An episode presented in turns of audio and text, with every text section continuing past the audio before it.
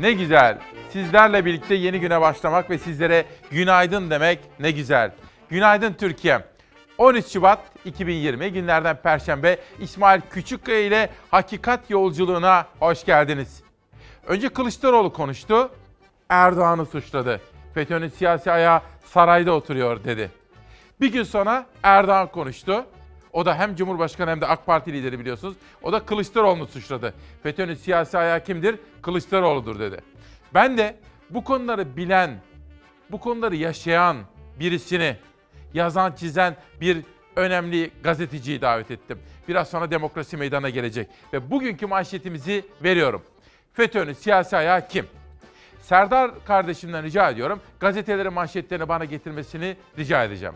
Gazete manşetleriyle günün haber yolculuğuna hep beraber başlayacağız. Bugün İdlib'i konuşacağız. Amerika, Rusya, Suriye, Ankara, Avrupa Birliği ve Amerika. Bütün bu gelişmeler ve haber odakları açısından bakıp Suriye'de yaşananları ve bizim yapmamız gerekenleri tartışacağız. Bir numaralı gündem maddemiz İdlib olacak. Gelenler, gidenler, Amerika ne yapıyor, Ruslar neyi planlıyor, biz ne yapacağız? Bütün bunlar manşet. İki, FETÖ'nün siyasi ayağı. Üç, ekonomi. Açım, çocuklarım aç diyen bir ses.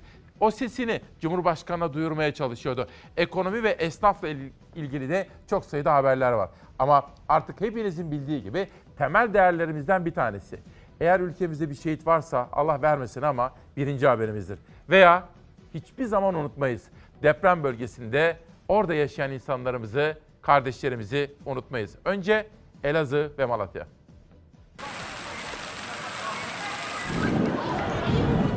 Deprem bölgesinde kar yağışı başladı, Elazığ ve Malatya tamamen beyaza büründü.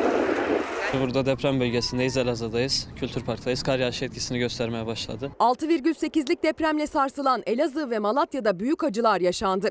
37'si Elazığ, 4'ü Malatya'da olmak üzere 41 kişi hayatını kaybetti depremde.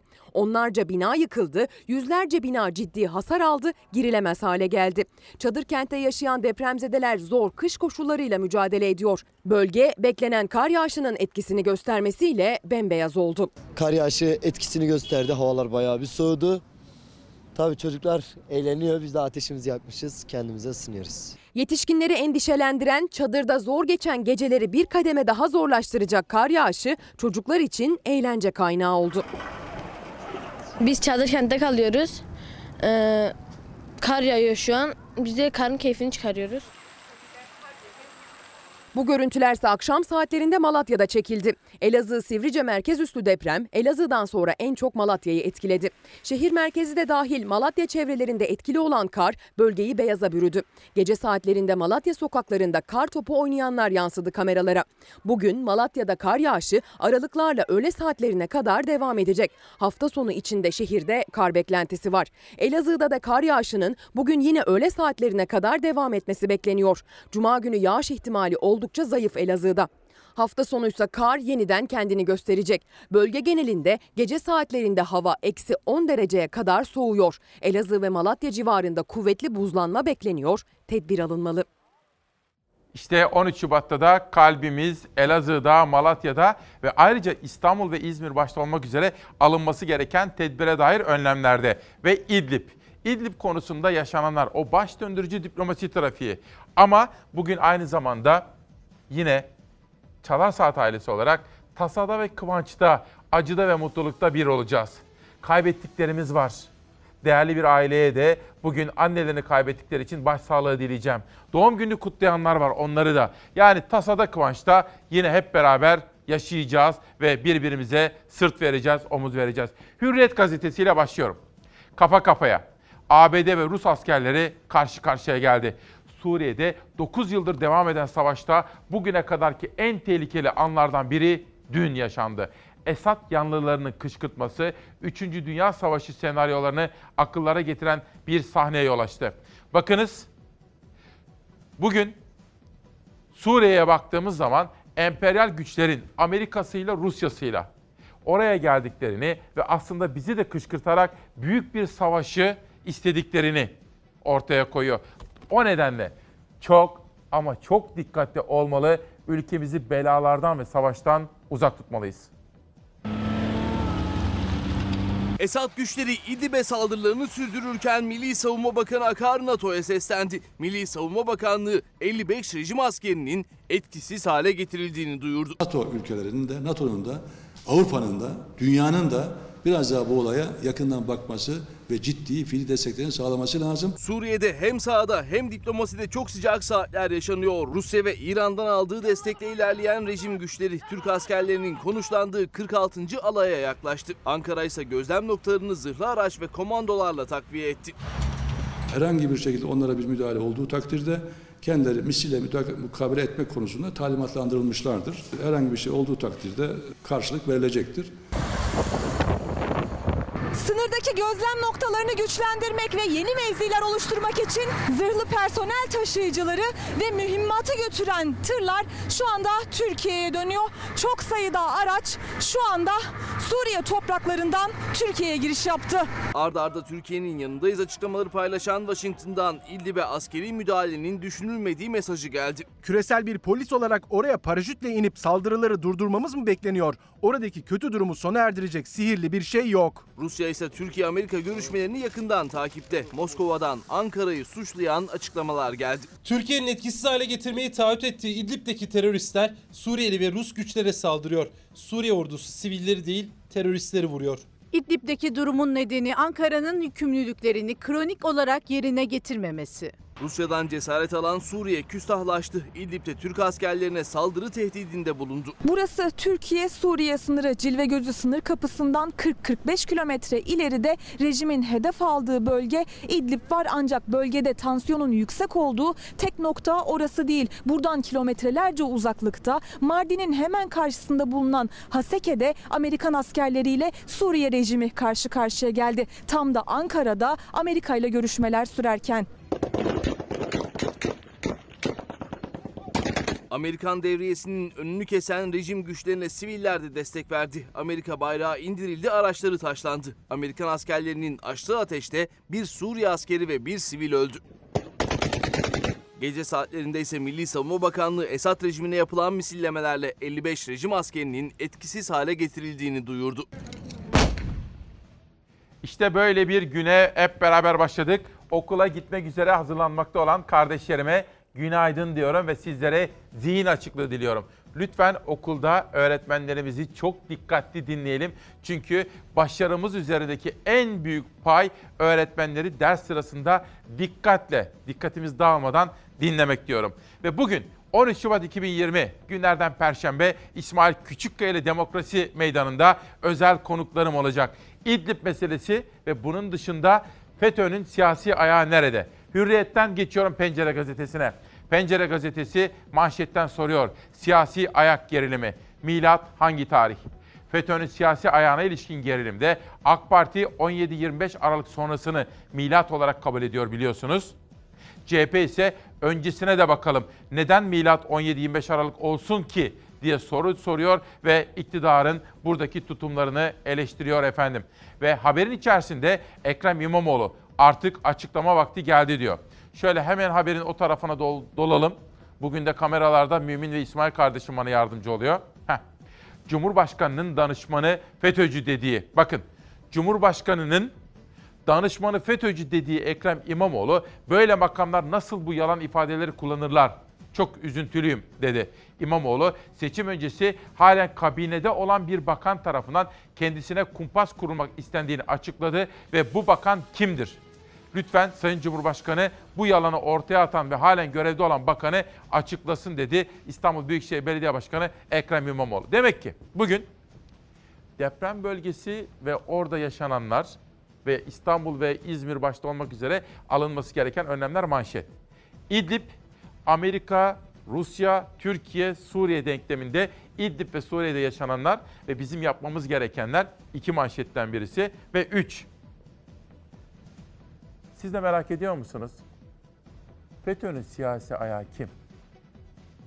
Ülkede FETÖ'nün en önemli siyasi ayağı Kemal Kılıçdaroğlu'nun kendisi ve ekibidir. Devleti FETÖ terör örgütüne teslim eden kişinin adı Recep Tayyip Erdoğan'dır. Ya seni oraya getiren FETÖ, FETÖ. Ne konuşuyorsun? CHP liderinin siyasi ayak Erdoğan çıkışından bir gün sonra Cumhurbaşkanı da Kılıçdaroğlu'nu FETÖ'nün siyasi ayağı olmakla suçladı. Bu zat ve ekibi omurgasızdır. FETÖ'ye diyet borçludur.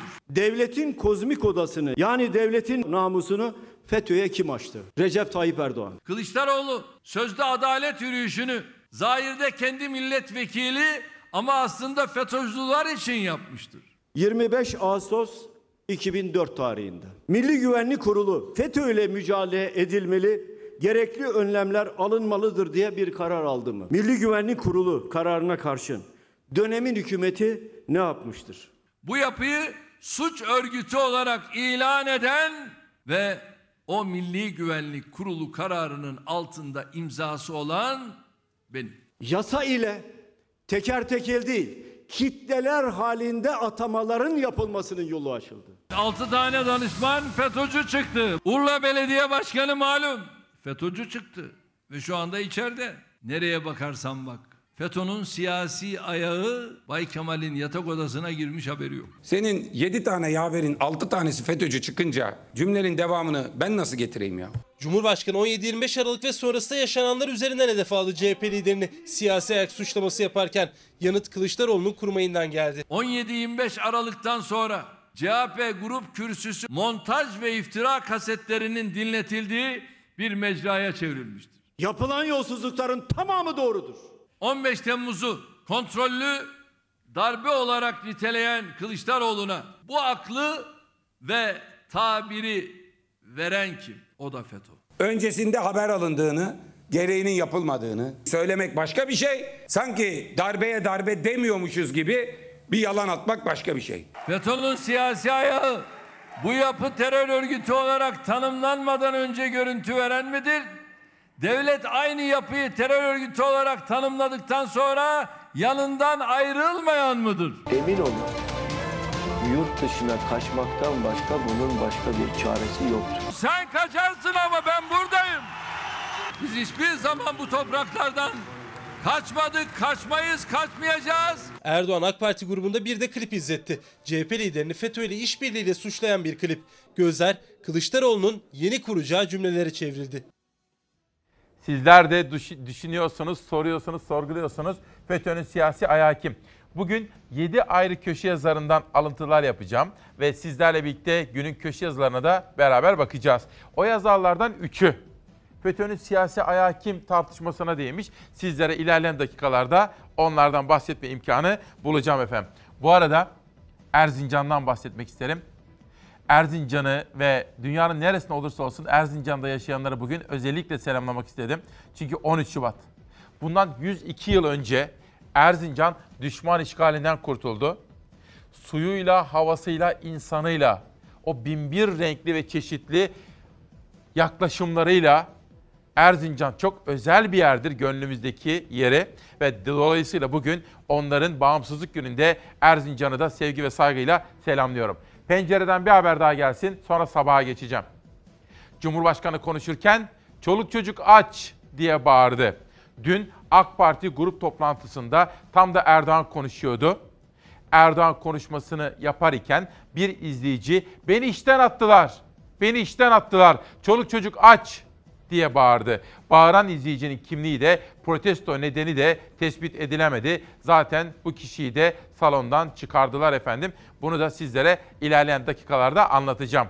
Böylece Hürriyet ve Pencere ve peşi sıra Sabah gazetesi.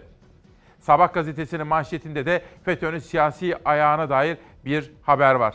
Ve Erdoğan'ın sözleri.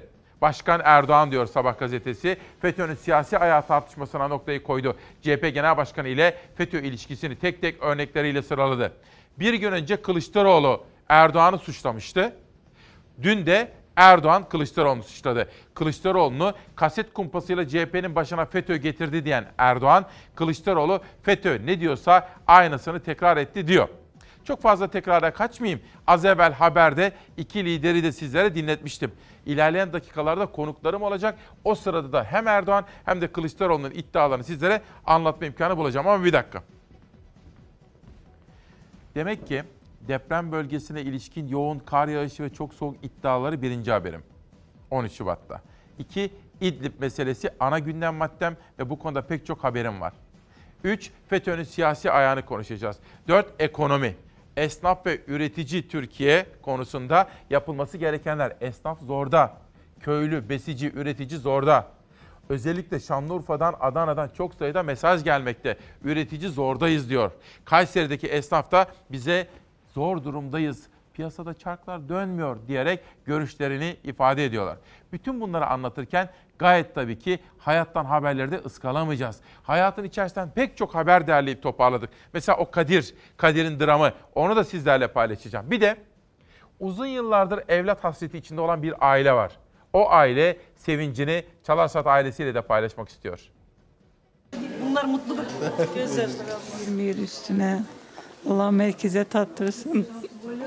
Bu duyguyu çok mutluyum yani nasıl anlatacağımı bilemiyorum. Sonunda bebeğimize kavuştuk. Yıllar süren evlat hasreti, 10 aşılama, 2 tüp bebek, 6 kez düşük ve 20 yıllık tedavi onlar için artık geride kaldı. Rüstem Ömer dünyaya gözlerini sağlıkla açtı. 20 yıl üzerine gelen bir mutluluk. Allah herkese nasip etsin. Ee, bize de nasip etti. Asla pes etmedik. Devam ettik e, tedavilere. Sonunda böyle bir güzellik. Trabzon'da yaşayan Nevin Neşat Ali Yazıcıoğlu çifti 20 yıllık evli. En büyük hayalleri ise bir bebekleri olmasıydı. 20 yıl boyunca tedavi gördüler. Bir türlü mutlu sona ulaşamadılar. Bize gelmeden önce e, 11 kez başarısız deneme arkasından işte yumurta rezervi azlığı nedeniyle biraz yumurta biriktirme. Bu kez hem anne hem de baba uzun bir tedavi sürecinden geçirildi. Tek embriyo oluşturuldu, transfer edildi. O tek bir umut mucizeye döndü. Hastamızı da zor bir tedaviden sonra gebe bırakmak çok mutluluk verici bir duygu. Hiç düşünmedim olmuyor diye Allah'ın izniyle hocama güvendim. Hocamı bulduktan sonra Allah'ın izniyle bebeğimizi kucağımıza aldık. Ali Yazıcıoğlu ailesi minik oğullarına Rüstem Ömer'e sağlıkla kavuştu. Kimse umudunu kaybetmesin. Sadece onu diyorum. Sevincimden uçadım. Üç gecedir uyumamışım kızım. Daha ne diyeyim sana işte. FETÖ'nün siyasi ayağı kim sorusuna yoğun mesajlar geliyor. Her iki partinin taraftarları diğer tarafı suçluyor. Ama acaba FETÖ mü seviniyor? Bugün mesela çok farklı yazarlar Akif Beki. İki lider birbirini bu şekilde suçlarken aslında kimin oyununa gelmekte? Akif Beki karardaki yazısında işte bunu sorguluyor. Sema Nur Güler, İsmail Bey unutturmayalım. Gerçek gündem ekonomidir diyor. Haklı. Hülya Mutlu, Kızılay'ı unuttular mı? Unutturdular mı? Ensar Vakfı'na Kızılay üzerinden bağışlanan 8 milyon dolar gündemden gidiverdi diyor Hülya Mutlu. Bakın vatandaşlarımız ve Çalar ailesi uyanık. Unutmak istemiyor. Kafayı ve hafızaları canlı tutmak istiyor. Sabahtan bir haber daha sonra sözcüye geçeceğim. Rejim güçlerini her yerde vururuz. Cumhurbaşkanı Erdoğan'ın sözleri. Sabahtan okuyorum. Başkan Erdoğan, İdlib'de askerimize en küçük zarar gelirse rejim güçlerine havada ve karada her yerde vuracağız. Mehmetçiğin kanının döküldüğü her yerde kendini ne kadar büyük görürse görsün kimse güvende olmayacak dedi. Tabii Amerikalılar bir hamle yaptılar. Peki Ruslar ne yapacak? Çünkü Rusya Esad'ı destekliyor. Ve Rusya'nın üzerinde uçak uçurmak mümkün değil. Neden? Çünkü Rusların orada taarruz ve savunma sistemleri var havaya dair. Dolayısıyla Ruslar nasıl bir tavır takınacaklar aslında belirleyici olan o. Dün sizlere bir söz vermiştim. Demiştim ki dünya çapında büyük bir skandal patlıyor. Türkiye'de kimse bundan bahsetmiyor. Haberi hazırlamıştık. Lakin o kadar yoğundu ki gündemimiz haberi bugün yetiştiremedim demiş. Sizlerden özür dilemiş ve o haberi bugüne pas atmıştım. İşte o olay. Bugünkü Bir Gün Gazetesi. 100 yılın dinleme skandalı. Bu olayı başka bir yerlerde göremiyorsunuz efendim bakın. ABD ve Almanya kripto sayesinde onca yıl yüzlerce ülkeyi dinlemiş. 13 Şubat 2020 Perşembe Bir Gün Gazetesi'nin dünya sayfasında 5. sayfasında. Bakın büyük bir skandal. Aralarında Türkiye'nin de olduğu çok sayıda ülkeyi yıllar yılı yasa dışı olarak dinlediler. Amerika ve Almanya'nın istihbarat teşkilatları İsviçreli bir paravan şirket kanalıyla 120 ülkeye cihazlar sattı. Bu cihazlar üzerinden 120 ülkenin hükümet yetkililerini onlarca yıl dinledi. İddia Amerikan ve Alman basınından. If I'm woken up at 3:30 in the morning, Amerikan Washington Post gazetesi ve Alman yayın organı ZDF, CIA ve BND'nin gizli belgelerine ulaştıklarını iddia ettiği bir haber yayınladı.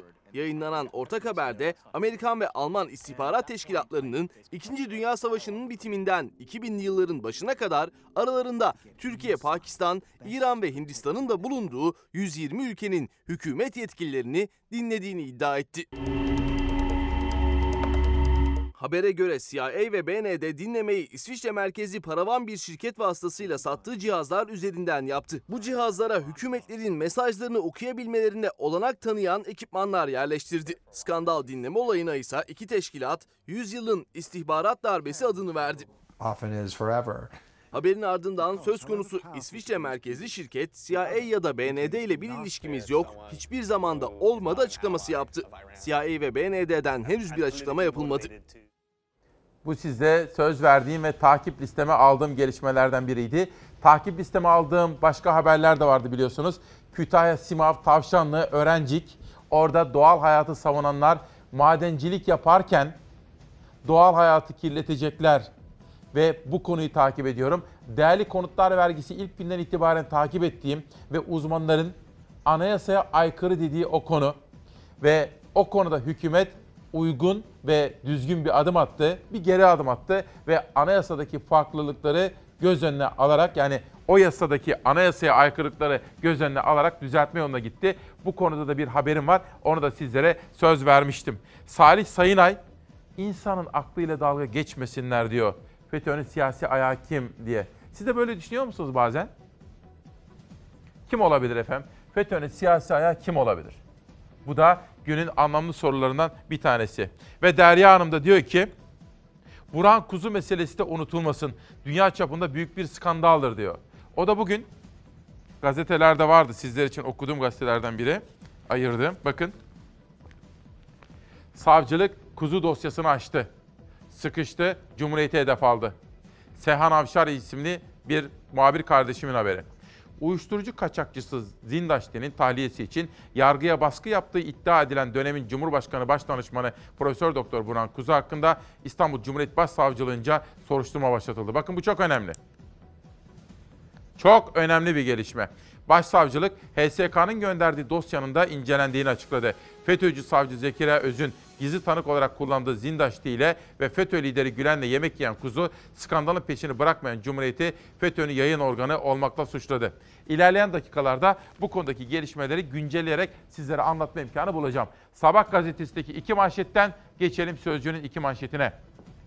Sözcü'nün manşetinde gazetecilerin haber ve yazılarından dolayı cezalandırılmaları demokratik değil.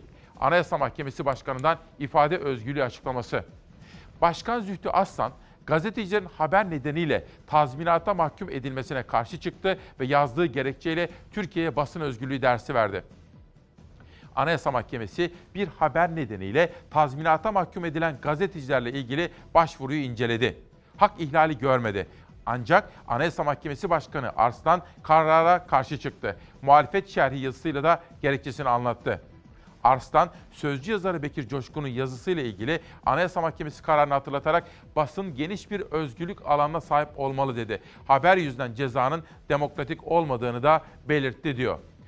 Ben sıklıkla adalet kavramından bahsediyorum. Hatta en fazla bahsettiğim kavram. Çünkü savuna geldiğimiz ve hayalini kurduğumuz değerlerin başında geliyor adalet. Adalet yoksa başka hiçbir şeyin yaşamamızın bile anlamı yok. Adaleti ve barışı, demokrasiyi savunmamız gerekiyor. Benim yüreğime bir parça su serpen gelişmeler şu son zamanlarda hep Anayasa Mahkemesi'nden geliyor. Sıklıkla şunu söylüyorum. İyi ki bu ülkede hala Anayasa Mahkemesi var. İyi ki Anayasa Mahkemesi'nin evrensel hukuk kurallarını ön plana alan ve adaletin en temel değer olduğunu, özgürlüğün asla vazgeçilmez olduğunu ve basın özgürlüğünün de toplumun nefes alması için ne kadar kıymetli olduğunu bilen, sıklıkla kararlarında bu meseleyi vurgulayan mahkeme ve yargıçlar iyi ki var diyorum. Mesela ben adım kadar eminim Mehmet Barlas sesini çıkarmasaydı, vatandaşlar sesini çıkarmasalardı, CHP Anayasa Mahkemesi'ne gitmeseydi ve biz burada vatandaşın sesini duyurmasaydık, bugün Nedim Türkmen'in de yazdığı gibi anayasaya aykırılık teşkil eden değerli konutlar vergisi ki daha sonra yaygınlaşacaktı. Herkes etkileyecekti. Hükümet olumlu bir adım attı. Kamuoyundan yükselen bu sesi duydu ve oradaki aykırılıkları giderdi. Değerli konut vergisiyle ilgili Sayın Cumhurbaşkanımızın bir değerlendirmesi oldu. Bu konuyla ilgili bir bir yıllık erteleme söz konusu olabilir. Bir yıl ertelenince hukuksuzluk ortadan kalkmayacak. Değerli konut vergisi bu haliyle tamamen anayasaya ve hukuka aykırıdır. Tartışmalara yol açan uzmanların hukuka aykırı dediği değerli konut vergisinde yeni bir düzenlemeye gidildi. Vergi bir yıl ertelendi, vergide oranlar değişti. Değerli konut vergisini nereden tutarsanız tutun elinizde kalmaktadır. 7 Aralık 2019'da resmi gazetede yayınlanarak hayata geçti değerli konut vergisi. Üzerinden 10 gün geçmeden lüks semtlerde oturan mülk sahiplerine tebligatlar gönderildi. Alelacele bir e, tebligat yapılmıştır. Amaç 2020'yi kaçırmadan değerli konut vergisinin mükelleflerini tespit etmek. 5 milyon liranın üzerinde bir değere sahip evi olanlara gelen tebligatlarda konutlarının değerinin hesaplandığı ve binde 3 ile binde 10 arasında konutların değerine göre değişen vergi tutarını ödemeleri gerektiği iletildi. Çok tepki çekti. Gelen değerlendirmeleri, eleştirileri, çağrıları dikkate aldığımızı ifade etmek isteriz. Cumhurbaşkanlığı gelen tepkileri dikkate aldı ve değerli konut vergisinde düzenlemeye gitti. Öncelikli olarak vergi bir yıl ertelendi. 5 milyon liranın üzerinde evi olanların 2021 yılı başında beyanname vereceği duyuruldu. Tek bir meskeni olanlarsa konutlarının değerine bakılmaksızın vergiden muaf tutuldu. Vergide oranlar da değişti. Değeri 5 milyon lirayla 7,5 milyon lira arasında olan konutlarda sadece 5 milyon lirayı aşan kısım için binde 3, değeri 7,5 milyon lirayla 10 milyon lira arasında olan konutlarda 7 milyon lirayı aşan kısım için binde 6, değeri 10 milyon liradan fazla olan konutlarda 10 milyon lirası için 22.500 lira, fazlası içinse binde 10 oranında vergilendirme yapılacak. Sırada bir haber var. Hani şiddete karşıyız değil mi? Şiddetin her türlüsüne. Bizim inancımız nedir? Söz ve ifade. Şiddete başvuran kişinin zayıflığını biliriz. Hem karakter olarak hem de güç olarak. Yoksa niye şiddete başvursun ki? Daha başka kelimeler de var şiddete başvuran kişiye dair. Ama onları şu saatte henüz daha çocuklar evdeyken kullanmak istemem burada. Bugünkü manşetim. FETÖ'nün siyasi ayağı kim? Bir arkadaşım diyor ki iktidar muhalefeti, muhalefet iktidarı suçluyor. Sanki anlaşmışlar FETÖ ortaya çıkmasın diye. Bugün hem Sevilay Yılmaz'ın hem Akif Bekir'in yazısı da oraya çıkıyor. Hatta Yılmaz Özdil'in yazısı da mealen oraya gidiyor. Yılmaz Özdil, FETÖ gibi kavramları ortaya çıkaran mesele toplumsal cehalettir diyor. Gerçekten de FETÖ'nün gerçekten ortaya çıkarılması ve toplumun ve devletin temizlenmesi için cehaleti ortadan kaldırmamız gerekmez mi? Buradaki arkadaşım haklı. İktidarla muhalefet birbirini böyle suçlarken FETÖ avuçlarını ovuşturuyor. Zeki Gün, İsmail kardeşim günaydın.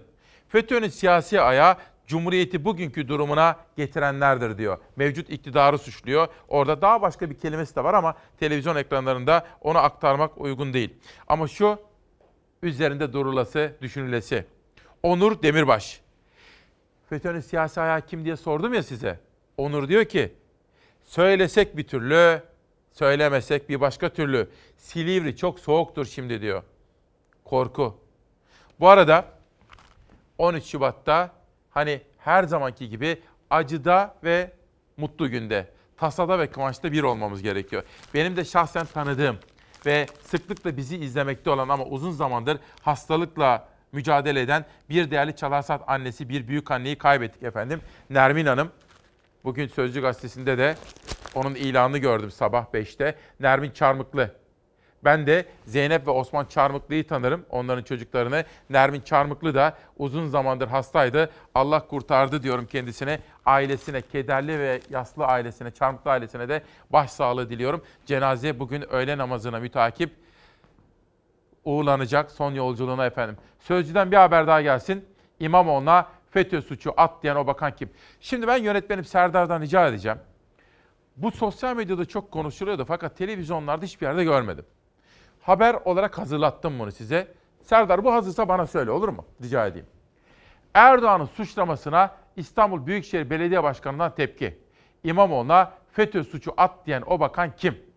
Başkan, er, Başkan Ekrem İmamoğlu kabinedeki bir bakanın yani şu anda görev yapmakta olan bir bakanın İmamoğlu aleyhine FETÖ kumpası kurulması için girişimde bulunduğunu iddia etti. Ve İmamoğlu dedi ki ben Sayın Cumhurbaşkanı'na sesleniyorum. Halen görev yapmakta olan bir bakan İstanbul Belediye Başkanı Ekrem İmamoğlu'na FETÖ kumpası kurulması çağrısında bulunuyor. Bu iddia doğru mudur? Bu iddia doğruysa bunu yapan kişi kimdir diye soruyor İstanbul'un seçilmiş belediye başkanı Cumhurbaşkanı Erdoğan'a. AK Parti grup toplantısında FETÖ'nün siyasi ayağı kim tartışmaları süre geliyor. Sayın Cumhurbaşkanı da e, bu tartışmalar nezdinde yanıt verdi ama sözlerin arasında bir de video oynatıldı. O videonun içerisinde de e, İmamoğlu'nun danışmanı FETÖ imamı cümlesi de dikkat çekti. Bu iddiaya ne diyorsunuz? Evet. Bana arkadaşlarım e, ifade ettiklerinde açıkçası bu haberi bile iddia diye düşündüm. Yani inanmak istemedim.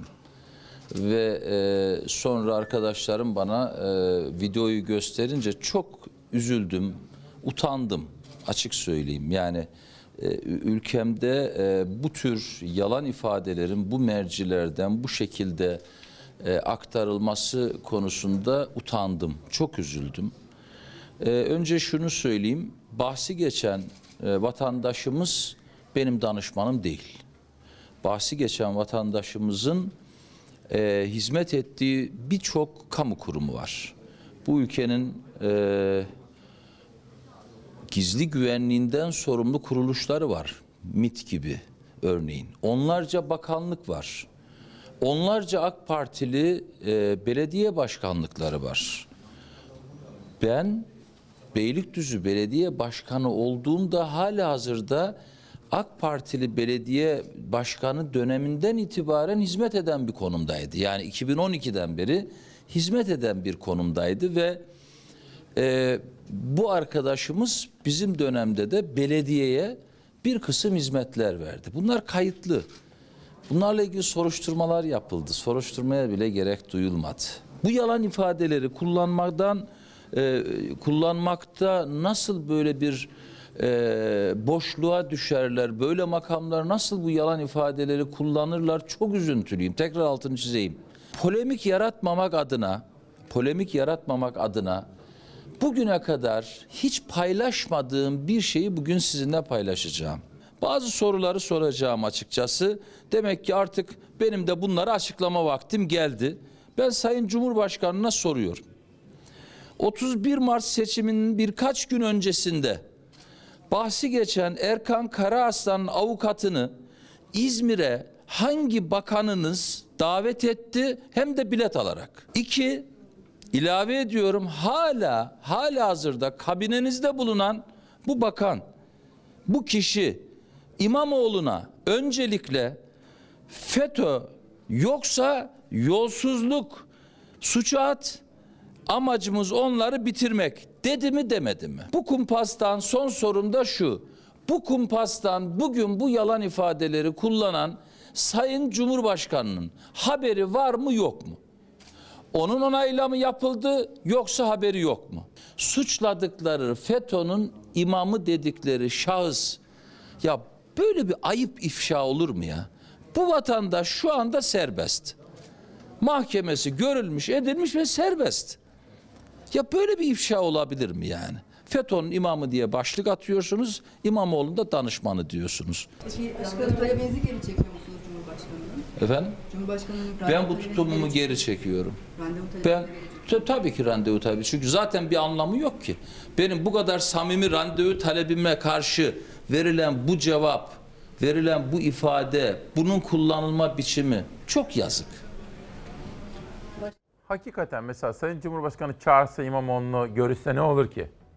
Kanal İstanbul diyorlar, deprem var, İstanbul'da konuşulması gereken pek çok mesele var. Ben her zaman konuşulmasından yanayım. Az evvel sizlere bir anons yaptım. Şiddetin her türlüsünü reddediyoruz dedim. Her kim ki hele kendisinden zayıf olana karşı şiddete başvuruyorsa o karakter olarak da güç olarak da zayıftır demiştim. Başka kelimeler de var ama onları şimdi söyleyemem. Doktora şiddeti de, kadına şiddeti, hayvana, çevreye şiddeti de reddediyoruz. Kabul etmemiz mümkün değildir. Her kim bunu kendisine yakıştırıyorsa karaktersiz olduğunu da kendisine kabul ettirmek zorundadır efendim. Onun haberi geldi şimdi ama önce şu siyasi tartışmayı biraz daha alevlendirelim. Saatler 8.15'i gösterirken burada FETÖ'nün siyasi ayağı kim konusunda demokrasi meydanına bir konuğum geliyor. Efe Atilla Kervancıoğlu. FETÖ'nün siyasi ayağı Bank Asya'yı açanlardır İsmail abi. O günkü töreni, o kurdeleyi kesenleri, o günkü siyasileri unutmayalım diyor orada bir arkadaşım Efe. Bir günden kral çıplak manşeti. Ülkenin içinde bulunduğu ekonomik ve siyasi kriz saklanamıyor. Erdoğan içeride derinleşen ekonomik krizi, dışarıda da Suriye başarısızlığını FETÖ tartışmalarıyla örtmeye çalışıyor. Gerçekler ise Erdoğan'ın peşini bırakmıyor. Mecliste konuşurken bir vatandaş çocuklarım aç diye bağırarak sesini Cumhurbaşkanı Erdoğan'a ve o sırada bütün televizyonlar canlı yayında olduğu için sesini bütün Türkiye'ye duyurmaya çalıştı efendim. Az evvel anons ettiğim habere şimdi tam olarak geçebiliriz. Şiddetin her türlüsünü reddediyoruz. Bu dava belki bir emsal olur. Biz bir kötü bir iş yapmıyoruz. Biz kanunların verdiği seviyede işlerimizi yapmaya çalışıyoruz. Adalet doktora dayağı bu kez affetmedi. Saldırganlara 2 yıldan 7 yıl 2 aya kadar hapis cezası verdi. Hakim cezaları ne erteledi ne de para cezasına çevirdi. Artık halkımız da bu, bu konuda biraz daha bilinçlenir ve daha rahat bir şekilde e, biz de hizmet sağlayabiliriz. Çünkü hizmet ettiğimiz kişiler e, kendileri yani bize yaptıkları darbe aslında kendilerine bir darbe olarak ortaya çıkıyor. Sağlıkta şiddetin önlenmesi için emsal oluşturacak kararın adresi İzmir Bornova. Önce bir doktorun sonra da bir öğretmenin darp edildiği olay geçen yıl Mart ayında yaşandı. Güler Yılmaz aile sağlık merkezine giderek hasta kocası için ilaç yazdırmak istedi. Doktor Nuri Ersoy Yoğurtçuoğlu hastanın kendisinin gelmesi gerektiğini söyledi. Kadın öfkelendi, hakaretler yağdırarak odadan çıktı. 10 dakika sonra eşi Mürşit Yılmaz geldi. Doktorun burnunu kırdı. Kesici bir aleti şu şekilde tutarak kafama doğru vurmaya başladı. Olayı duyan Mürşit Yılmaz'ın yakınları da sopalarla aile sağlık merkezini bastı. Onlar da kavgayı ayırmak isteyen aile hekimi Elif Çağlayan Türk'ün öğretmen eşi Ali Türk'ü darp etti. Mürşit Yılmaz ve akrabaları gözaltına alınıp serbest bırakıldı. İzmir İl Sağlık Müdürlüğü suç duyurusunda bulununca saldırganlar tekrar tutuklandı. Bir süre sonra tekrar serbest bırakıldı.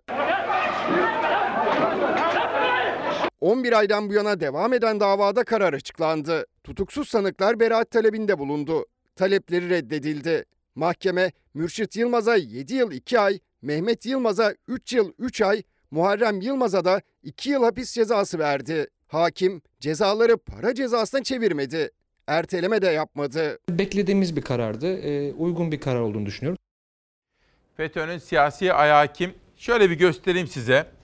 Sizler de tartışmaya katılın. Bu benim o kadar hoşuma gidiyor ki. Hani güne beraber başlıyoruz ya böyle sohbet ediyoruz. Gazeteler okuyoruz, yazarlardan bahsediyoruz. Sohbet etmek, yarenlik yapmak o kadar hoşuma gidiyor ki. Gelin. İbrahim Çal, FETÖ etkin olan herkese, her şirkete, her partiye pisliğini bulaştırdı diyor. Bakın, haklı. Her yere sızdı. Bir virüs gibi. Ayşe, günaydın İsmail Bey. FETÖ'nün siyasi ayağının kim olduğu belli. Artık İmamoğlu bıraksınlar, uğraşmasınlar diyor. Ki gerçekten iktidar İmamoğlu iş yapamasın diye elinden geleni yapıyor, baskı altına alıyor. İbrahim Göktürk, müthiş. FETÖ'nün siyasi ayağı kim? Ben Drogba'dan şüpheleniyorum diyor. Belki de Kuarezma'dır. Yetişkan Güngör, FETÖ'nün siyasi ayağı için AKP önce kendine bakacak diyor. Asabi adam, ben diyorum ki Sayın Küçükkaya, siyasi ayak konusunda FETÖ niye susuyor? Ortağını niye açıklamıyor? Ya açıklar mı hiç? FETÖ, bugün Akif Beki ve Sevilay Yılman yazmış. FETÖ bu tartışmaları böyle avucunu ovuşturarak izliyor. Oh diyor, beni tartışıyorlar Türkiye'de diyor. Bir günden geçelim Aydınlık Gazetesi'ne. İdlib düğümü böyle çözülür. İdlib'de artan gerginlik Türkiye'nin esas sorunlarına odaklanmasını engelliyor. ABD ve İsrail ise yeniden devreye girmek için fırsat kolluyor. İşte İdlib'de bir an önce atılması gereken adımlar. Öncele, öncelikle Türkiye esas tehdit Suriye'nin bölünmesi. Başta PKK-PYD kaynaklı güvenlik riskleri önlenmeli.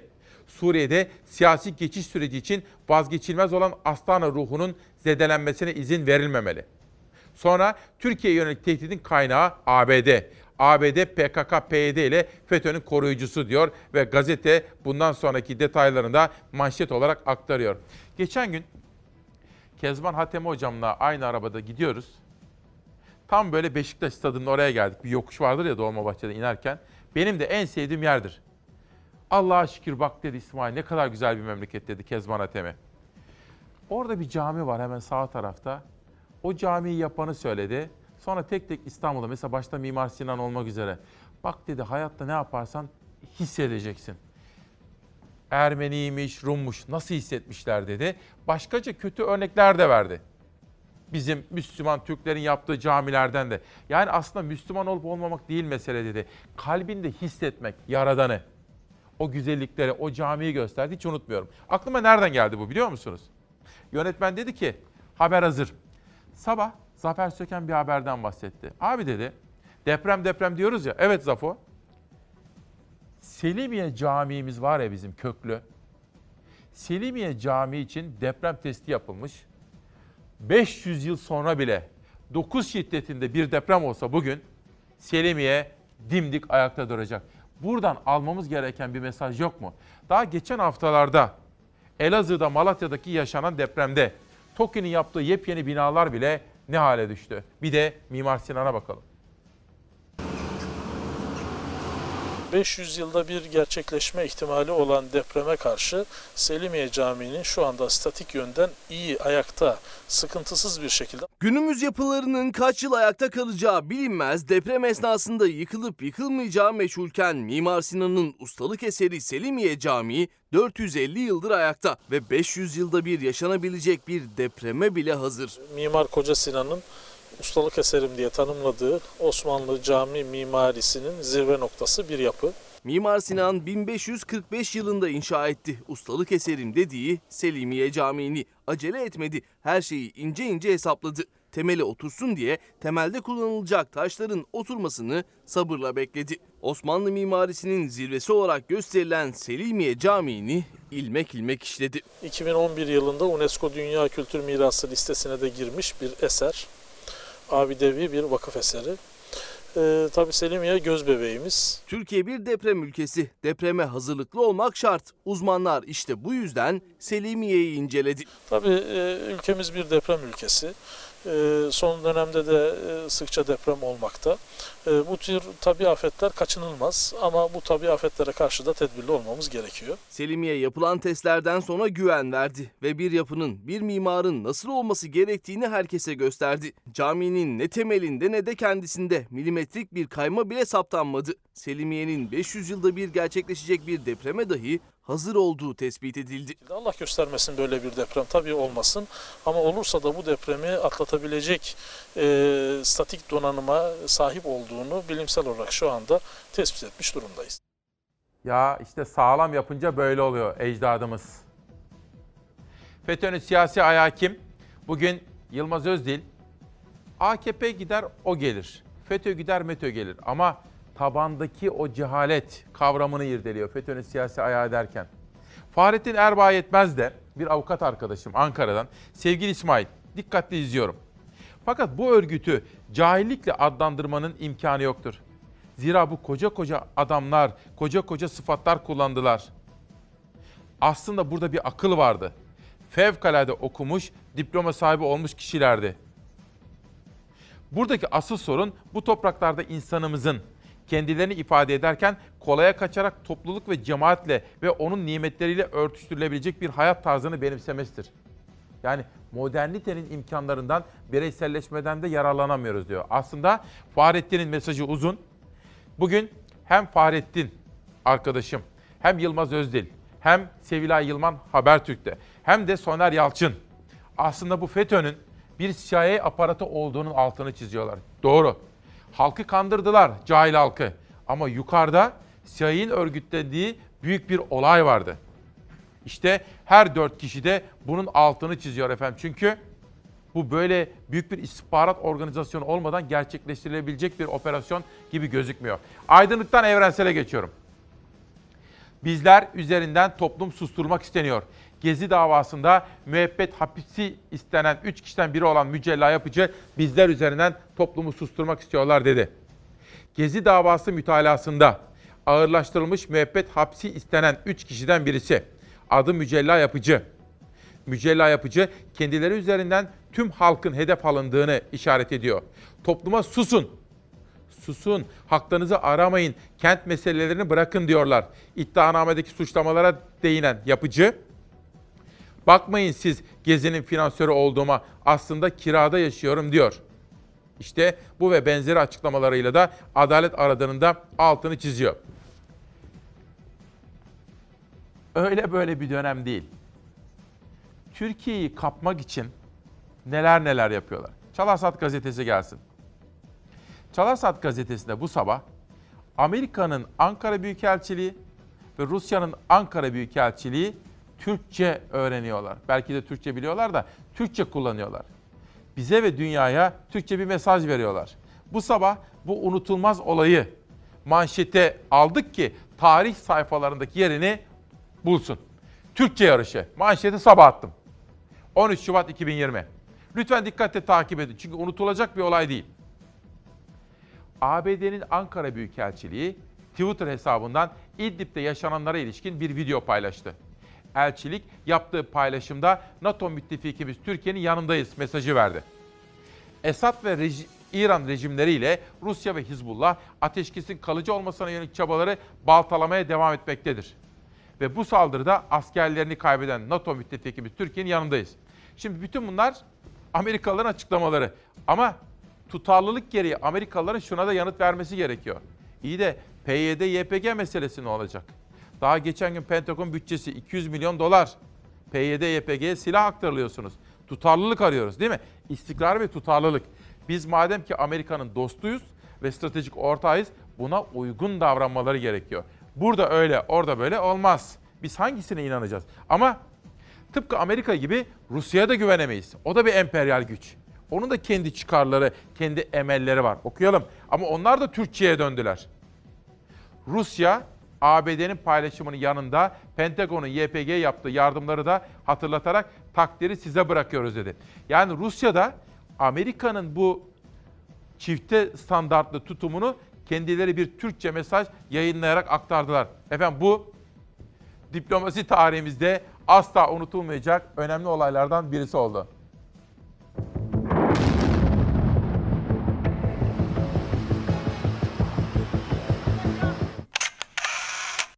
Amerika'nın Ankara Büyükelçiliği Türkçe bir video yayınladı. İdlib'de yaşanan gelişmelerde NATO müttefikimiz Türkiye'nin yanındayız mesajını verdi. Rus Büyükelçiliği ise Amerika'nın videosundan bir kesitle birlikte Pentagon'un terör örgütü YPG'ye verdiği desteği hatırlattı. İki süper gücün Türkiye'yi kendi safına çekme çabası dikkat çekti. İdlib'de Esad güçlerinin hain saldırıları sonucunda bir haftada gözlem noktalarında görev yapan 13 kahraman askerimiz şehit oldu. Rejim unsurlarına gereken karşılık verildi. Mehmetçik silah arkadaşlarının kanını yerde bırakmadı. Suriye'de iç savaşın başından bu yana Esad'ı destekleyen Moskova yönetimiyle Ankara arasında soğuk rüzgarlar esti. Rusya'dan Ankara'yı suçlar ifadeler yükseldi. Türk-Rus ilişkilerinde krizin yeni adı İdlib oldu. Pentagon'un terör örgütü YPG'ye verdiği destek sebebiyle Ankara-Washington ilişkileri Suriye konusunda gergindi. İdlib geriliminin ardından Rusya ile yaşanan krizi fırsat bilen Amerika cephesi hemen atağa geçti. NATO müttefikimiz Türkiye'ye tam destek veriyoruz açıklamaları peş peşe geldi. Washington yönetimi Suriye özel temsilcisi James Jeffrey'i Türkiye'ye gönderdi. Jeffrey ayağının tozuyla Ankara'da Türkçe mesajlar verdi. Moskova ve Şam yönetimine karşı Türkiye'nin yanındayız dedi. Şehitlerimiz için başsağlığı diledi. Şehitimiz var. Başınız sağ olsun. Dün akşam saatlerinde ise Amerika'nın Ankara Büyükelçiliği sosyal medya üzerinden bir video yayınladı. Gözler İdlib'in üzerinde başlıklı videoda Türkçe mesajlar verildi. Amerika o videoda bir kez daha Türkiye'nin yanındayız dedi. Esad rejiminin uluslararası toplum nezdinde normalleşmesine karşı çıkmak için Amerika elindeki tüm gücü kullanacaktır ifadelerine yer verdi. Amerikan elçiliğinin bu hamlesine Rus Büyükelçiliğinden yanıt geldi. Rusya'nın Ankara Büyükelçiliği Amerika cephesinden yayınlanan videodan alınan bir kesitle birlikte Anadolu Ajansı tarafından daha önceden hazırlanmış bir grafik paylaştı. O grafikle Pentagon'un terör örgütü YPG'ye verilmek üzere talep ettiği bütçe hatırlatıldı. Rusya Büyükelçiliği iki görseli takdiri size bırakıyoruz mesajıyla paylaştı. Sizi Antalya'ya götüreceğim. Hani yetimin parası, halkın parası, vergilerimizle oluşturulan paralar. Bizim Antalya lobisinin burada en önemli temsilcisi var. Yönetmenim Serdar Erdoğan. Antalya deyince önce ona bakarız. Oraya götüreceğim sizi. Ama önce bir tut pekmezi. Kadir Dursun var. Ben onu şöyle yaklaşık 20 yıldır tanırım. Fazıl Say'ın yanında çalışırdı. Antalya Film Festivali'nde, Antalya Piyano Festivali'nde düzenlerdi.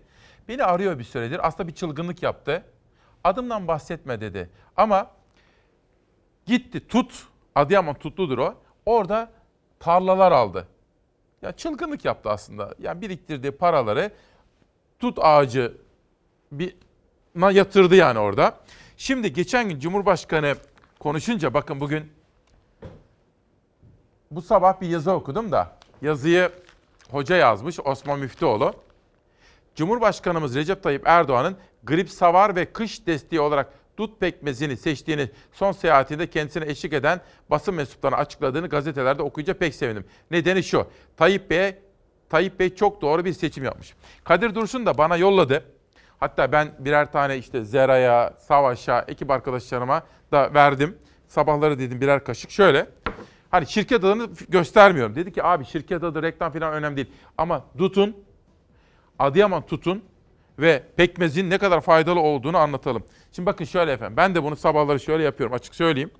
Çünkü çok yoğun bir tempo ya. Şöyle saklayayım ki isim görünmesin. Bakın şöyle. Sabahları bir kaşık. Çok fazla değil. Ama o kadar sağlıklı ki bu gerçekten. Bugün Müftüoğlu Hoca da yazmış ve bizim Kadir Dursun da diyor ki abi diyor ve şimdi bizim bütün köylüler bu işe girdiler diyor ve iyi de para kazanmaya başladılar diyor. Bu yeri gelmişken tam da Müftüoğlu bunu yazmışken Kadir Dursun'u da selamlamak istedim. Şimdi Yurt Gazetesi cezaevlerini boşaltacaklar. Adalet Bakanlığı aylardır infaz düzenlemesi adı verilen tasarı üzerinde çalışıyor. Tasarının kısa bir süre içerisinde parlamentoya gelmesi bekleniyor. İki ya da üç gün önce galiba pazar günüydü. Türkiye gazetesinde Yücel Kayaoğlu bu konuda bir haber hazırlamıştı ve iktidarın bu konuda artık son noktaya geldiğini söylemişti. Çünkü cezaevleri doldu doldu taştı. Cezaevlerinde yatacak yer yok. Bazen dönüşümlü yatıyorlar. Kapasite doldu doldu taştı. İşte iktidar buna da bir çare arıyor efendim. Ama Antalya'ya gidiyoruz. Bakın demokrasi nedir?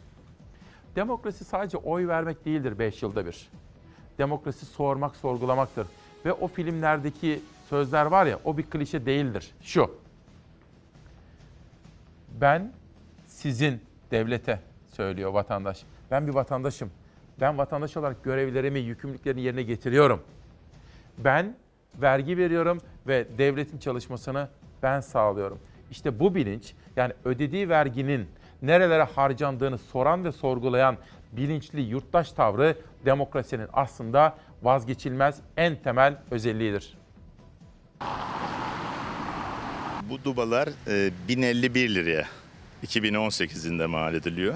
Maliyeti 12 TL şu anda. Sadece sahil için kaç tane duba alınmış? 1751 e, duba alınıyor. Bu israf iddiası sadece bir sahil için, belediye bir Dubai için 1038, toplamda 1 milyon 900 bin lira zarara uğratıldı. İsraf iddiaları bununla da sınırlı kalmadı. Yeni başkana göre sadece Konyaaltı sahil projesinde zarar bile milyonlarca lira. Alkoçlar ailesine verilmiş. E, fakat belediyemiz 2 yılda 15 milyon 19 bin zarara uğratılmış. Antalya Büyükşehir Belediyesi yerel seçimlerde AK Parti'den CHP'ye geçti. CHP'li Muhittin Böcek Antalya Büyükşehir Belediye Başkanlığı görevine gelince İçişleri Bakanı Süleyman Soylu'dan bir önceki dönem belediye harcamalarının incelenmesini istemiş, Soylu inceleme başlatıldığını açıklamıştı. Böcek eski belediye başkanı AK Partili Menderes Türel döneminde yap işlet devlet yöntemiyle Hülya Koçyiğit'in damadının firmasına al koçlara yaptırılan Konyaaltı sahil projesinde ortaya çıkan zararın 15 milyon lira olduğunu açıkladı. 7080 lira 30 bin liraya alınmıştır. Bir tanesi bu. Görmüş olduğunuz aydınlatma direğinin tanesi 3 bin lira civarında. Kayıtlara bakıldığı zaman bir önceki belediye aydınlatma direği başına 15.700 lira harcadı. Zararsa aradaki 13 bin lirayla sınırlı değil. Çünkü bu parkta bu direk gibi 289 tane daha var. Şimdi bu gördüğünüzde e, 2018 yılında ödenen birim fiyatı 34.839 TL. Şu anda 2020 yılında 1475 lira. 9 tane alınmış. 289 aydınlatmada zarar 3 milyonun üzerinde. Belediyenin incelemesine göre 1000 liralık bank 12 bin liraya, 1500 liralık taş aksesuar 9 bin liraya yaptırıldı. Konyaaltı plajındaki bu parkın güzelleşmesi için parka 4 tane işte bu karıncalardan konuldu. Normalde en fazla maliyeti 4 tanesinin 37 bin lira ama belediye bunları getirtmek için 320 bin lira harcadı. 2018'de ödenen birim fiyatı şu anda gördüğünüz 619.500 TL'dir. Şu anda 2020 yılı güncel piyasa birim fiyatı 13.393 liradır. AK Partili eski belediye başkanı Menderes Türel ise iddiaları yalanladı. Belediyeye yüksek fiyatla malzeme satıldığını iddia eden Bay Böcek yine yalanlarıyla halkı kandırıyor. İddiaların gerçek değil, gerçekse gereğini yap. Muhittin Böcek konuyu yargıya da taşıdı. İşte bakın bu da çok önemli altı çizilmesi gereken israf. Dün de Ankara'da vardı. 750 milyon dolarlık Anka Park kapatıldı ve paralar çöpe gitti. Bu belediye başkanlıklarının değişmesi, aslında demokratik mekanizmanın çalışması bunun için önemli. Denetim mekanizmaları. İktidarlar değiştikçe yapılan hataları önleme imkanımız, en azından ortaya çıkarma imkanımız artmakta efendim. Songül pek diyor ki İsmail Bey diyor afiyet olsun. Pekmezin içine demir kaşık konulmaz. İnanın evde tahta kaşıklar var. Ben bala da öyle. Ama burada ne yapayım ya kanalda bir anda aklıma geldi örnek olsun diye bir kaşık iyi verdim. Ama haklısınız ben de onu tahta kaşıkla yerim efendim. Ve bir başka arkadaşım İsmail Bey öğrenci affına da değinin lütfen diyor. Efendim bu FETÖ'nün siyasi ayağı kim tartışmasını en iyi bilen isimlerden biri. Türkiye'de batılı standartlarda görev yapan şöyle bir çırpıda sayıp sayabileceğim 15-20 civarında gazeteci arkadaşım var halen. Barış Terkoğlu onlardan birisi ve onu davet ettim. Dedim ki FETÖ'nün siyasi ayağını en çok sen bilebilirsin. Estağfurullah dedi ama konuk olarak buraya geldi sağ olsun. Onu huzurlarınıza getireceğim ama önce iki veya üç haber yaptık. Çok önemsedik o haberi. Ordu, o güzelim Karadeniz, o Karadeniz yaylaları, sahilleri korumamız gerekiyor. İyi ki MHP'de, bakın çok açık söylüyorum, iyi ki Cemal Engin Yurt var. MHP o önemli değil. İyi ki mecliste öyle isimler var. Sizi orduya götüreceğim. Yılmaz Erdoğan, Bin Aşık Yılı Uzakta isimli kitabını yazmış ve bana da yollamış. Çok teşekkür ediyorum Yılmaz Erdoğan'a. Kitap bu sabah itibariyle elime geçti. Bir de bir kültür sanat haberi. Belleğin Lambası John Ruskin'den. Bunlar da sanat kitapları efendim. Zaman zaman size sanat kitaplarından alıntılar yapıyorum. Dünyada yaşananlara şöyle bir bakalım.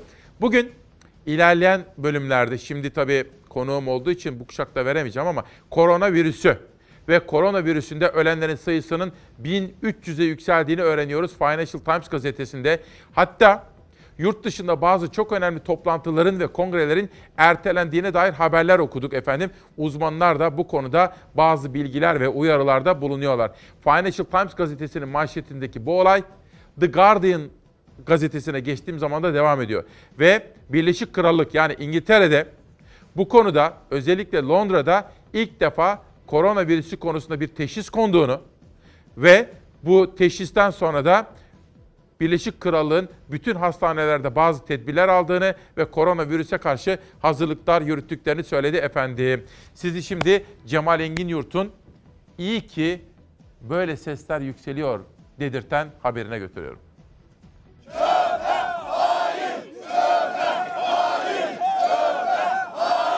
Ordu ilindeki bir facia ile ilgili konuşmak istiyorum. Sularımız kirlendi, hayvanlarımız ölüyor, ineklerimiz dana atıyor. Çöp yeri adeta o yöre insanına büyük bir zulüm yaşatmaya başladı. %90 oy verdiğimiz Cumhurbaşkanımız bizi görmüyor. Bir aydır biz burada İskender çekiyoruz. Fox Haber'in tüm Türkiye'ye duyurduğu ses mecliste de yankı buldu. MHP Ordu Milletvekili Cemal Engin Yurt, Çaybaşı İlküvez mahallesindeki çöp depolama alanı için Ordu Büyükşehir Belediyesi'ne seslendi. Elektrik üretmek üzere kurduğu bu tesisi maalesef vahşi çöp depolama alanı yaptı. Ordu'daki bütün vahşi çöp alanları kapatılınca elde de başka bir tesis olmayınca e, normal çöpler buraya gelip lotun içerisine döküldü. Ordu Büyükşehir Belediyesi yaylada çöp depolama alanı kurdu. Eylül ayında da ilk çöp döküldü. Aradan geçen aylarda bölgenin ekolojik dengesi bozuldu. Eğer bu su içilebilirse yetkililer gelsin önce içsinler. Biz ondan sonra burada eylemi bırakalım biz de içmeye devam edelim. Burada yaban hayatı tamamen katledildi. Burada karaca, yaban keçileri, dağ keçileri var. Burada ekosistem tamamen bozuldu. Orduların bir ayı aşkın zamandır sürdürdüğü çevre eylemini Fox Haber duyurdu Türkiye'ye ve konu meclise de taşındı. Çöp tesisini kuran belediyeye çağrıda bulunuldu. Ordu Büyükşehir Belediye Başkanımıza bu meseleyi düzeltmesini istedim. Ama Ordu Büyükşehir Belediye Başkanımız şu anda çöp meselesiyle uğraşamıyor. Ben buradan Sayın Cumhurbaşkanımıza sesleniyorum. Çaybaşı, İlküvez büyük bir doğa katliamı yaşıyor. Buna dur deyin. Çevremizi ve doğamızı koruyalım. Efendim, benim sevdiğim, saydığım, iyi ki aynı mesleği yapıyoruz dediğim meslektaşlarımdan biri Barış Terkoğlu. Günaydın, hoş geldin. Günaydın, hoş bulduk. Nasılsın? İyiyim, teşekkür ederim. Çok teşekkür ediyorum geldiğin için. Şimdi Barış hem Cumhuriyet Gazetesi'nde yazılarını sıklıkla size özet olarak aktardığım hem de Oda TV'de haber müdürlük görevini yapan araştırmacı gazetecilerden bir tanesi. Barış biz bugün FETÖ'nün siyasi ayağı kim diye sorduk. Gazetelerde manşetler var. Bugün çok sayıda gazeteci yazar bundan bahsetmiş. Sevilay Yılman, Soner Yalçın da var. Bu işin arkasında CIA, halkımızın bir kesiminin cahil olup kanması, kandırılması ve bunun bir istihbarat örgütü olması, bütün kılcal damarlara yansıması gibi meseleler var. Sana da bunu sormak istiyorum. FETÖ'nün siyasi ayağı kim diye ama önce bir haber hazırladık. İzleyelim mi? Evet sevgili Çalarsat ailesi haberi izliyoruz. Dönüşte konuşuyoruz. devletin kılcal damarlarına, en hassas noktalarına FETÖ'nün elemanlarını yerleştiren kişiye FETÖ'nün siyasi ayağı denir. Devleti FETÖ terör örgütüne teslim eden kişinin adı Recep Tayyip Erdoğan'dır. Herkes bilmeli bunu.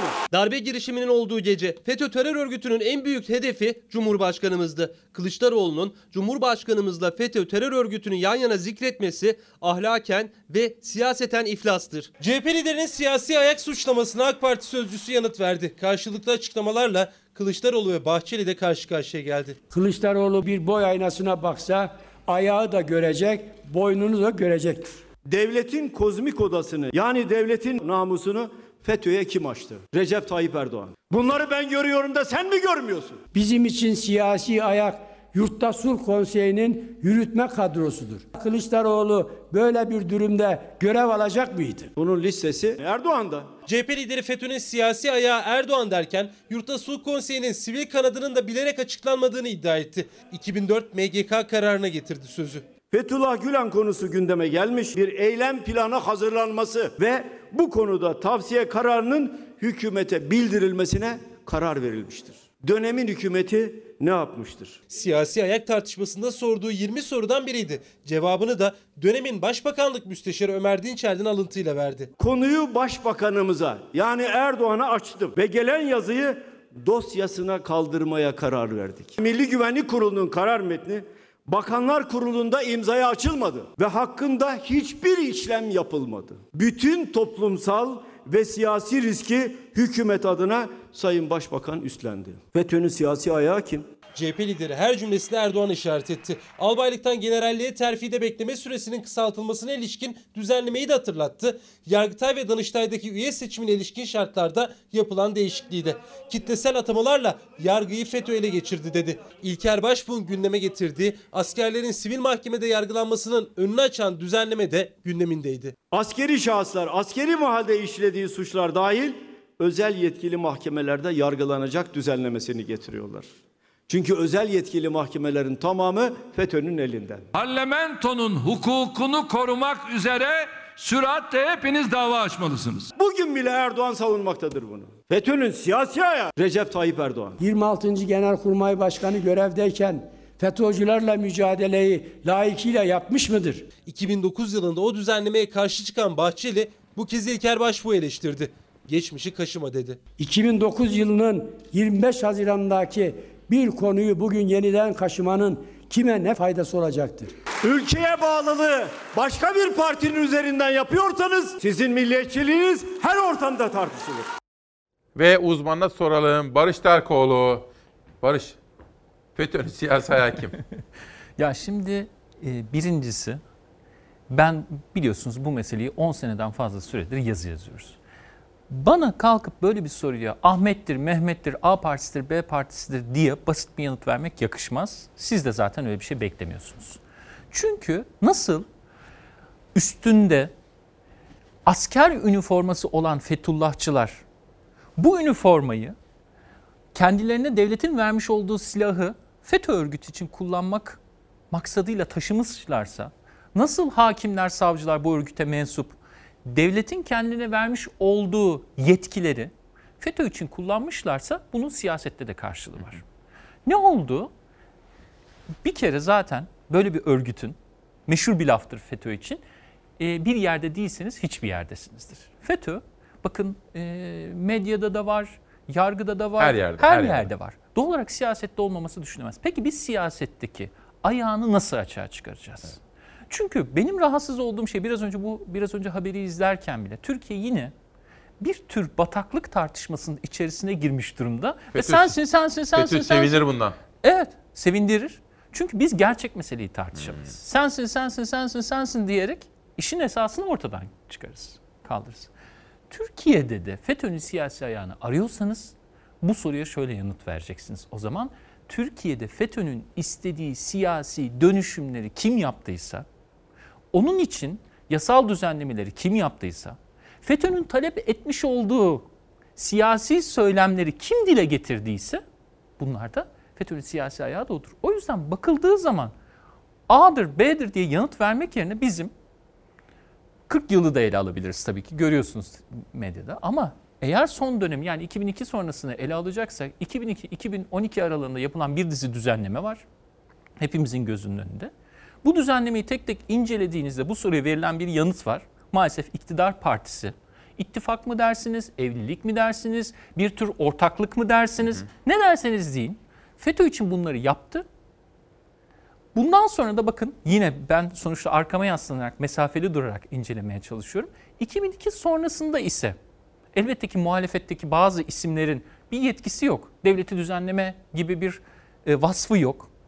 Ama acaba biz de e, Fethullahçılarla AKP arasındaki bu kavgadan bir tür siyasi kazanım elde edebilir miyiz diye bundan faydalanmaya çalışan muhalefet unsurları Şöyle sorayım. çıktı. Sayın Erdoğan, Mehmet Soysal'ın bir televizyon programında kabul etti. Ben dedi FETÖ'nün dedi bizim dönemimizde büyüdüğünü yalanlayacak değilim. Kabul ediyorum. Ama dedi biz bir yerde bunların ihanet şebekesi olduğunu anladık dedi. Evet. Senin söylediğin hani o yasal düzenlemeler diyorsun ya yasal anayasa hatta referandum. Onları kısacık bir hatırlatır mısın? Neler Hatırlatırım. Şimdi bakın size çok basit bir şey söyleyeceğim. Ee, ben buraya gelmeden önce ilk defa sizin programda hani bu okunacak. Ee, oturup iddianameleri karıştırdım. Şunu aradım. Yani Türkiye e, bu işin televizyonlarda, muhabbette, çayda, kahvede tartışılacak bir konu değil bu değil mi? Yargının konusu. Tabii. Bakın bunda FETÖ'nün siyasi ayağı varsa da gerçekten de Fethullahçılardan emir alıp siyasi düzenleme yapmışlarsa bu konu yargının konusu. Açtım iddianameleri. Bakın FETÖ'nün çatı iddianamesi. Bu, buranın, bunun çok önemli bir tarafı da var. 15 Temmuz öncesinde hazırlanmış bir iddianame. Bakın aynen okuyorum. İl- hangi madde olduğunu söyleyeceğim. Tamam. Zaten siz hatırlıyorsunuz. En önemli yerini okuyorum. İleride icraatlarının bu maddeden yararlanacağını bilen Pensilvanya, savcı buranın altını çizmiş Pensilvanya, evet. Yargılamayı zorlaştırıp engellemek için meclis üzerindeki nüfuzunu kullanması etkili olmuştur. Bakın meclis üzerindeki nüfuzunu kullanması etkili olmuş. Suçun oluşması için cebir ve şiddetin birlikte aranmasını Fethullah Gülen cemaatin milletvekillerine telkin ettiği, milletvekillerine telkin ettiği ve o tarihlerde meclis içinde onun cemaatinden milletvekillerinin dillendirilip algı oluşturması diye devam ediyor. Savcı diyor ki 2006'daki düzenlemeyi kastediyorum. 2006 yılında Türkiye terörle mücadele yasalarında bir değişiklik yaptı.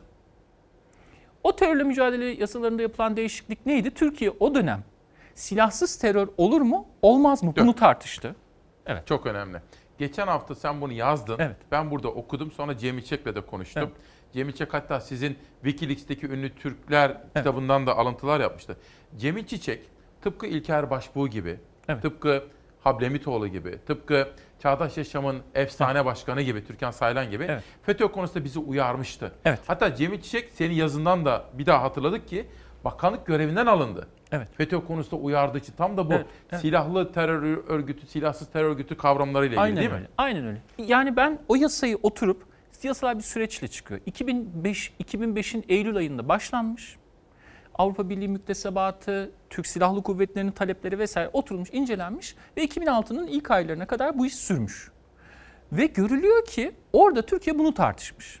Tam da ne zaman tartışmış? Fethullah Gülen'in hakkında başında bir tür yargılama kararı varken biliyorsunuz 1999'a Evet. 2008 arasında Fethullah Gülen sanıktı.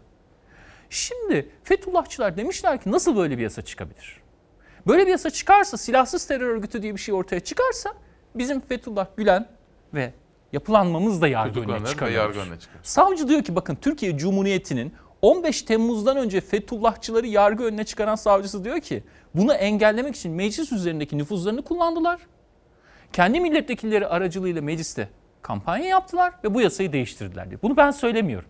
Bunu kim söylüyor? Türkiye Cumhuriyeti'nin şu anda yargılama yapan savcısı ve burada yargılanan kim var biliyor musunuz? Eski AKP milletvekili İlhan İşbilen biliyorsunuz bu davanın sanığı. Yani bizzat siyasi kimliği olan ve Adalet Kalkınma Partisi içinde de siyasi kimliği olan bir dönem kimseleri yargılayan savcısı. Şimdi tweetler var. Birazcık böyle gidelim. Şimdi çok benim kafam aydınlanmaya başladı. Şimdi Erk Acerer diyor ki mesela bak. Emre Belezoğlu'na FETÖ'den ikinci kez takipsizlik kararı. Sohbete katılmak, para vermek, para yatırmak delil değil. Bu örgüt üyeliği nasıl bir şeydir ki gariban bankasya para yatırdı diye hapislerde çürüyor. Esas muhatabı hiçbir şey olmuyor. Evet. Bu doğru mu bir yaklaşım olarak? Bu bir yaklaşım olarak şöyle doğru. Şimdi hukuk demiş olduğunuz şey iyi yasalar vardır, kötü yasalar vardır ama bir eşitliğe dayanır. Eğer siz mesela e, ifade Türkiye'de hep ifade sorunları oldu ama aynı kelimeyi kullanan iki insandan birine idam veriyorsanız bir tanesine serbest bırakıyorsunuz. Orada insanlar şunu sormaya başlarlar. Demek ki sorun yasalardan kaynaklanmıyor. Demek ki sorun yasaları uygulayanların farklı insanlara farklı standartlar uygulamasından Dur. kaynaklanıyor. Aklıma şu geldi. FETÖ borsası. Evet. Siz bunun çok altını çizdiniz, çok konuştunuz, yazdınız, çizdiniz. Gerçekten böyle parası çok olan, zengin olan, çok yukarılardaki birilerinin avukatlarını, adamlarını bulanlar kurtuluyorlar mı? Kurtuluyorlar. Öyle mi? Bunu çok net kötü. olarak söyleyebilirim. Kurtuluyorlar. Zaten burada da mesele şu. Mesela çok basit bir şey söyleyeyim. Ne diyor? Ee, para yatırmak delil değil diyor. Bankasya. Mesela Bankasya'ya. Bankasya'da Ankara Cumhuriyet Savcılığı'nın talebiyle 400 bin kişilik, ben hafızam beni yanıltıyor olabilir, 405 bin Tamam, bir liste var. Şunu yapmışlar, oturmuşlar. 17-25 Aralık sürecinden sonra Fethullah Gülen bir telefon açıyor ve Bankasya'ya para yatırın dedikten sonra kimler para yatırmış? Bunun listesini çıkarmış. Tamam. Mesela bunun içinde Fettah Tamince de var. Fettah Tamince hakkında böyle bir para yatırma işlemi olduktan sonra savcının önüne bu geldikten sonra savcı diyor ki Fettah Tamince çok zengin bir adam. Bu 190 bin liraya karşılık gelecek, 200 bin liraya karşılık gelecek bir para yatırmış. Bunun ne önemi var diyor. Peki. Ama bir bakıyorsunuz başka biri için 10 bin lira, 20 bin lira, 30 bin lira görevden atılma nedeni olabiliyor. Yargılama konusu yapılabiliyor. Yani çifte standart var Bu diyorsun. çifte standartı Peki. toplum görüyor. Sorun buradan Peki. kaynaklanıyor. Geçelim. Bu kumpası ilk kez açıklıyorum diyen İmamoğlu Erdoğan'a sordu. Seçimden önce bir bakan İmamoğlu'na FETÖ suçlaması at dedi mi demedi mi? Şimdi bu bir taraftan da FETÖ'cü taktiği değil mi aslında? Hani bu olay özelinde söylemiyorum. Genel itibariyle. İşte o da FETÖ'cü, bu da FETÖ'cü. Bu aslında FETÖ Evet. taktiği mi? Evet bu bir FETÖ taktiği. Zaten e, işin enteresan tarafı zaten İmamoğlu dün açıkladığı gibi bir kişi FETÖ'den yargılanıyor. Onu FETÖ'den yargılıyorsunuz. Sonra ondan şunu istiyorsunuz. Sen bizim için bazılarını da FETÖ'cü ilan et.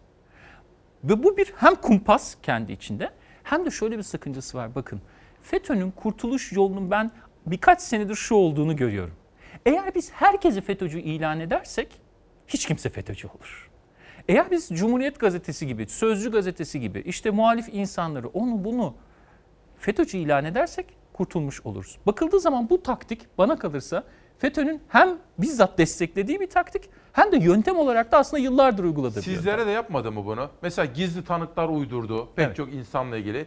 Gizli Evet. tanıklara dediler ki işte uyuşturucu kaçakçısı adam tecavüzcü mesela. Bana dedi ki yok şuna çamur at dedi seni bırakacağım dedi. Evet. Öyle değil mi? Öyle hatırlayın Osman Yıldırım denilen Evet. Danıştay cinayetini bom Cumhuriyete Danıştay bomba cinayeti attı Cumhuriyete bomba attıran kişi kriminal bir suçluydu. Ee, adam öldürmekten, kendi kardeşinin çocuğuna fuhuş yaptırmaktan yargılanan bir kriminal suçluydu. Ona dediler ki sen eğer bu gizli tanıklık yaparsan, istediğiniz ifadeleri verirsen Zekeriya çağırıp biliyorsunuz Osman'ım diye hitap ederek Evet. bir kriminal suçluya bu ifadeleri verdirdi ve bir Ergenekon davasının son günü hepimiz şöyle bir şok yaşadık. Bu kadar suçu işlemiş kişi çıkıp mahkemeden gidebiliyor. Gizli tanıklık diye bir şey uydurdular. Evet. Devam edelim. FETÖ'nün siyasi ayağı Meclis Başkanı da şöyle bir çıkış yaptı dün. Referandumun FETÖ'cüleri desteklediği söyleniyor ya. Fakat biz bu referandumda askeri yargının alanını daraltan düzenleme yapmasaydık 15 Temmuz'da FETÖ'cü generalleri sivil yargıda yargılayamazdık diyor. Evet, evet. İşte zaten sorun şöyle bir şeyden kaynaklanıyor. Askeri yargı, sivil yargı tartışması değil ki mesele. Yani biraz önce söylemedik mi her yerdeler diye. Şimdi siz bunu yaptınız da bunu yaptığınız sırada yani 2010 yılının Eylül ayında özel yetkili mahkemeler kimin elindeydi? Fethullahçıların elindeydi. Eğer siz o mahkemeleri ölüyor- övüyorsanız, o mahkemeleri meşru olarak görüyorsanız bu tweet'e dayanarak söylüyorum.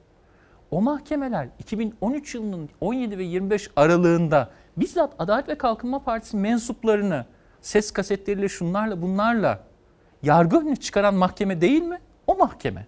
Şimdi bu tweet doğal olarak aslında bizim tam da eleştirdiğimiz şeye meşruiyet Bir kazandırıyor. şey soracağım. Şimdi bence FETÖ'nün özellikle yargıdaki ve dolayısıyla aslında her yerdeki, devletteki en temel kazanımı referandum değil miydi?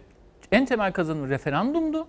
Bakın. Evet e, referandum yaptılar ya. Evet referandumuydu. Çünkü evet referandumu şöyle köklü bir neden değişikliğe neden oldu. Bakın biz şunu gördük. Siz Türk Silahlı Kuvvetleri'ni, bir Türkiye'nin dünyanın en büyük ordusunu yenebilir misiniz savaşla? Çok zor. Yani bunu hani dünyanın büyük devletleri bile böyle bir hesap Bizi yapar. yenemez. Hı. Ama Böyle siz böyle. 10 tane savcıyla, 10 tane hakimle, işte 10 zaten polis teşkilatıyla bunu yaparsanız bir gecede, bir gecede birkaç dakika içerisinde 300 tane generali birden alıp hapse atıp Ya, hepsinin üniformasını Dün yayınladım onu. Bak dün Oda TV'den o görüntüleri aldım. Ya ne kadar üzüntü verici. O koca koca paşalar, generalleri hepsini dizdiler böyle mahkemede. Evet. Ve söz hakkı bile vermediler onlara o tarihte. Evet. Onlar da Harbiyeli Marşı'nı okuyarak gittiler. Evet. Hazin. Evet. Şimdi 12 Eylül referandumu 2010 yılındaki neye yol açtı? Yargıyı aldı. Türkiye'nin gelenekleriyle eleştirebiliriz. Oluşmuş yargının elinden hakimliği, savcılığı aldı. Direkt Fethullahçı hakim ve Teslim etti onlara. Geçelim. Gazeteci yazar Barış Terkoğlu anlatıyor efendim. Barış sen ne yaşadın? Azıcık bilmeyenlere de bir söyler misin Evet. FETÖ? Çünkü bilmeyenler de olabilir. Ben Oda TV'nin haber müdürüyken 14 Şubat 2011 günü Barış Pehlivan, Soner Yalçın, Ayhan Bozkurt gibi, daha sonrasında diğer arkadaşlarımız gibi Ahmet Şık, Nedim Şener, Doğan Yurdakul gibi birçok gazeteci arkadaşımla beraber Silivri cezaevine Fethullahçı savcılar tarafından atıldım. Tutuklu kaldım. 19 ay hapis yattım. Sonrasında bir mücadele sonucu dışarı çıktım. Peki. Hani bilen olur bilmeyen olur hatırlatmak istedim. Anadolu Ajansı Kılıçdaroğlu bize çamur atmaya çalışırken elinde çamurla yakalanmıştır. Çünkü bu ülkede FETÖ'nün en önemli siyasi ayağı bizatihi Kemal Kılıçdaroğlu'nun kendisi ve ekibidir dedi. Şimdi bunları ben habercilik gereği verdim hepsini ama çok üzüldüğüm bir olay daha yaşadım dün. Erdoğan'ı dinlerken böyle kaldım. Evet. Neden biliyor musun? Yatak odası dedi yine. Evet. Bu da eskiden çok yapılmıştı. Deniz Baykal şu bu. Yani ne yapacağız böyle Barış? Ne yapacağız? E şimdi düşünün e, ben mesela İlker Başbuğ tartışmasını ayrıca yaparız. Yapacağız. Ama oradaki en önemli söz nedir bence biliyor musunuz? İlker Başbuğ diyor ki Cumhurbaşkanı'na gittim dedim ki bugün bize yarın size. Şimdi bu söz çok önemli. Eğer biz bugün bana yapılırken ağlıyorsak, başkasına yapıldığında seviniyorsak o zaman hukuk devleti ölüyor. Bakın Deniz Baykal meselesi, yatak odası meselesi ortaya çıktığı dönemde, bu kumpas kurulduğu dönemde oturup buraya gelmeden önce iddianamesine de baktım. Bu buna karışanlar maalesef ama maalesef bugünkü siyasi iktidarın desteklemiş olduğu unsurlar. Biliyorsunuz yayınlandığı yayından başka bir. Cumhurbaşkanı ne yaptı? O dönem başbakandı. Çıktı. kamuoyu önünde böyle bir ayıbın üstünü örtmeye ya insanların yatak odası görüntülenir mi diyeceği yerde çıktı ısrarla ne özeli özeli genel genel diye miting meydanlarından kürsülerden bağırdı. Maalesef. Şimdi siz bunu yaparsanız yarın bir gün sizin Cumhurbaşkanı da odasına biliyorsunuz dinleme aletleri kondu. Doğal olarak siz bir gün eğer düşmanınıza, rakibinize ne derseniz deyin bunun yapılmasına müsaade ederseniz yetmedi. Bu yapıldıktan sonra kürsülerden Hocam, bunu dile getirirseniz. Dünkü o söz ne anlama geliyor? Yani Kılıçdaroğlu'nun da yatak odasına girmişler. Ne demek o? Yani bu bunu şu bu Yani Cumhurbaşkanı en mahrem yerlerine kadar girdiler Evet. anlamında mı? Ona o anlamda. O değil mi? Ben öyle anlamda. anlamak istiyorum. Peki anlamda. geçelim. Çünkü Erdoğan'ın da Evet. e, hani yaverleri onlar bunlar yani her yere sızmış bu Dinledi. meret. Çalışma odasına dinleme aletleri çıktı Cumhurbaşkanı. Bir de sağdan bir bakalım. Bak Kemal Öztürk hani iktidara çok yakın bir isim. FETÖ'nün siyasi ayağı tartışması bir tehdit aracı haline geldi. Herkes birbirini suçluyor. Anlamı şu. FETÖ ile mücadele ve onun neden olduğu tahribat umurumda değil derdim. Benim umurumda değil. Derdim hasmımı FETÖ sopasıyla nasıl döverim? Evet. Türkiye'de son dönem meselesi bu haline Özeti gelmeye bu. başladı. Yani o ona FETÖ'cü diyor, bu buna FETÖ'cü Evet. diyor. Ama derdi aslında FETÖ'den devleti temizlemek değil. Değil. Ben e, İsmail Bey şöyle bir hani hissiyatımı ifade etmeme izin verin. Dün oturdum. Şöyle bir sorun var. Mesela biz bunları tartışıyoruz ya baktım. Genç kuşak bunlardan hiç haberdar değil. Haksız da değiller. Yani ben hani e, size biraz önce ifade ettiğim tutuklanma dönemim 10 sene önceydi. Yani Türkiye'nin son 10 yılını hatta bakın 2006'yı biraz önce söyledik. 15 senesini falan konuşuyoruz. Şimdi baktım bu dönem gerçekten kahrını çekmiş. İnsanlar nerede? Mesela Nurettin Veren nerede? Mesela Hanife Avcı nerede? Mesela Sabri Uzun nerede? Anlatabiliyor muyum? Bu 20 seneyi, 30 Tabii. seneyi, 40 seneyi bir bakıyorsunuz bu insanlar da tam da FETÖ'nün tartışıldığı hani meşruiyet kazandığı bu tartışmanın ortada olması gerekirken söyledikleri gerçek olarak söyledikleri kimi iktidarların içerisine gelmiyor diye dövülmüşler, atılmışlar. Hatta biliyorsunuz Sabri Uzun gibi emniyet müdürleri gözaltına alındı, Tabii, tutuklandı filan. Sonuçta görülüyor ki buradaki asıl mesele FETÖ ile mücadele etmek değil. Öyle olsa hoşunuza gitmese de bir dönem emniyetin içinde, askeriyenin içinde, siyasetin içinde insanları alırsınız bu tecrübeden faydalanırsınız. Ama bu yapılmıyor. Ne yapılıyor? Mesela Hanife Avcı'ya sorarsın. Sorarsınız. Geçen hafta başbuğ ne dedi Barış? Evet.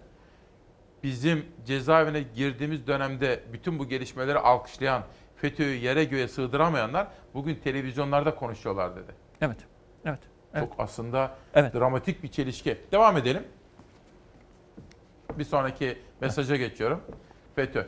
İrem Çiçek o da bir avukat. Geçen hafta burada Dursun Çiçek'i ağırlamıştım. Evet. Yıl 2009 Erdoğan önceden olacaklardan haberdar. Babamın adını 3 kez verdi ve her seferinde FETÖ savcıları babam Çiçek'i tutukladı. Aradan geçti 11 yıl. Erdoğan hala aynı noktada. Tolstoy ne demiş? Birine çamur atmadan önce iyi düşün ve sakın unutma önce senin ellerin kirlenir diyor. Evet. Ee, o günleri ben hatırlıyorum. Yani olayın tanığıyım. Kastettiği 2009 yılının işte bizim de tartışmış olduğumuz başbuğun dile getirmiş olduğu ş- yıl. Oturdum ben. Ee, bu da hani şey. O dönemin zaman gazetelerini çıkardım.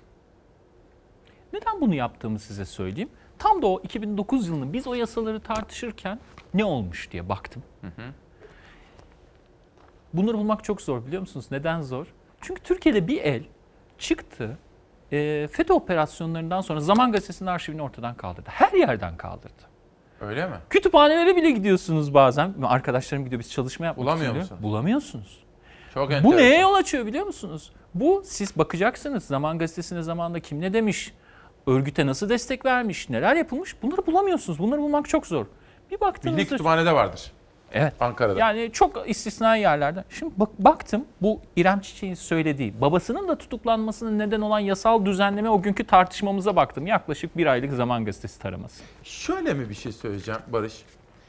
Erdoğan'ı kandırdılar mı o tarihte? Yani çünkü Erdoğan'ın onayı olmadan bir yasal düzenleme geçemez. Evet. Yani o zaman da geçemezdi, bu zaman. Evet. Ama Erdoğan'ı acaba işte efendim şöyle şöyle diyerek mi kandırdılar? Yoksa nasıl yorumluyorsun meseleyi? Ben e, Erdoğan'ın kandırıldığını düşünmüyorum. Elbette ki e, bu bir terör örgütü, bu sizin ya, bunu bu, bu anlamda değil. Erdoğan Fethullahçıların devlet içinde olduğunu biliyordu. Güçlü olduklarını biliyordu. Ama karşısında bir rakibi vardı. Kimdi? Eski dönem Deniz Baykal vardı o Deniz Baykal vardı. Kimi askerlerden Statüko, hoşlanmıyordu. Evet. yargısı, Onlarla askeri. mücadele edebilmek için Fethullahçıların gücüne başvurdu. Bunu niye çıkardım? Bakın manşette kim var? Cumhurbaşkanı konuşuyor. O planı sivil yargı takip edecek. Yani kastettiği planı.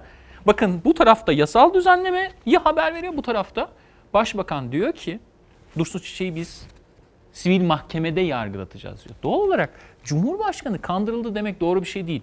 Niye bunu söylemediğimi de söyleyeyim. Mesela İlker Başbuğ tartışmasına geleceğiz ama Geleceğiz. ben şu kanıdayım. İlker Başbuğ niye bu kadar tartışıyoruz? Hatırlayın Cumhurbaşkanı İlker Başbuğ'la ilgili grup toplantısındaki konuşmasına şu sözlerle başladı. Zaman zaman değerlendirmelerine katılmadığım genelkurmay eski genel. Bakın. Diğer konu bir yana. Çünkü İlker Başbuğ her konuşmasında ister 2009 olsun, ister, ister Yüksek Askeri Şura meselesi olsun, ister bu yargılamalar olsun her konuşmasında diyor ki ben bunu aldım, başbakana gittim, Kozmikodo meselesi olsun, gittim. Dedim ki bakın burada böyle böyle şeyler yapılıyor ama sonuç alamadım. Şimdi doğal olarak şunu bilsem, ya başbakana kimse bilgi vermedi, Cumhur, bugünkü Cumhurbaşkanını kastediyorum. Erdoğan'ı kimse bilgilendirmedi. Böyle bir şey olsa kandırıldı diyebilirim. Ama İlker Başbuğ diyor ki özetle Hayır, başka türlü mü sunuyorlar acaba onu o tarihte? Efendim işte demokratikleşme, sivilleşme, Avrupa Birliği uyum öyle mi sundular? Yani nasıl servis yaptığın önemli ya. Ama e, sonuçta bakıldığında ben size şöyle enteresan, bu da sizde ilk kez okunacak. Çok- Mahrem. bu Mahrem kitabından bir yerden alıntı yaptık. Ne yerden alıntı yaptığımızı da söyleyeyim. İnsanlar yine hatırlayabilir, hatırlamayabilirler.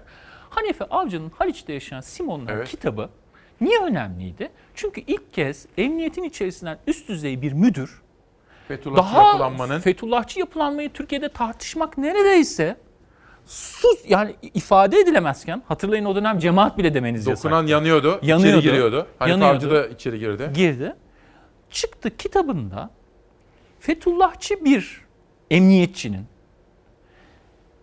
FETÖ imamını, emniyetin FETÖ imamını Pensilvanya'ya şikayet eden mektubunu kitabına koydu. Çok önemli belge. Tabii. Yani bakın bizzat örgüt içinden örgütün bir mensubunu kendinden sorumlu imamı Pensilvanya'ya şikayet. Orada ben dün gece okur, oturup okurken çok acayip bir şey dikkatimi çekti. Şimdi Ömer e, Ömer Bey dedikleri FETÖ Kozanlı Ömer hatırlarsınız o kod adlı evet. biliniyordu. Aynen okuyorum. Bir paragrafı okuyorum sadece. Başbakanın çok yakınında bulunan Mücahit Aslan tarafından da Ömer Bey teşkilatın imamı olarak bilinmekte.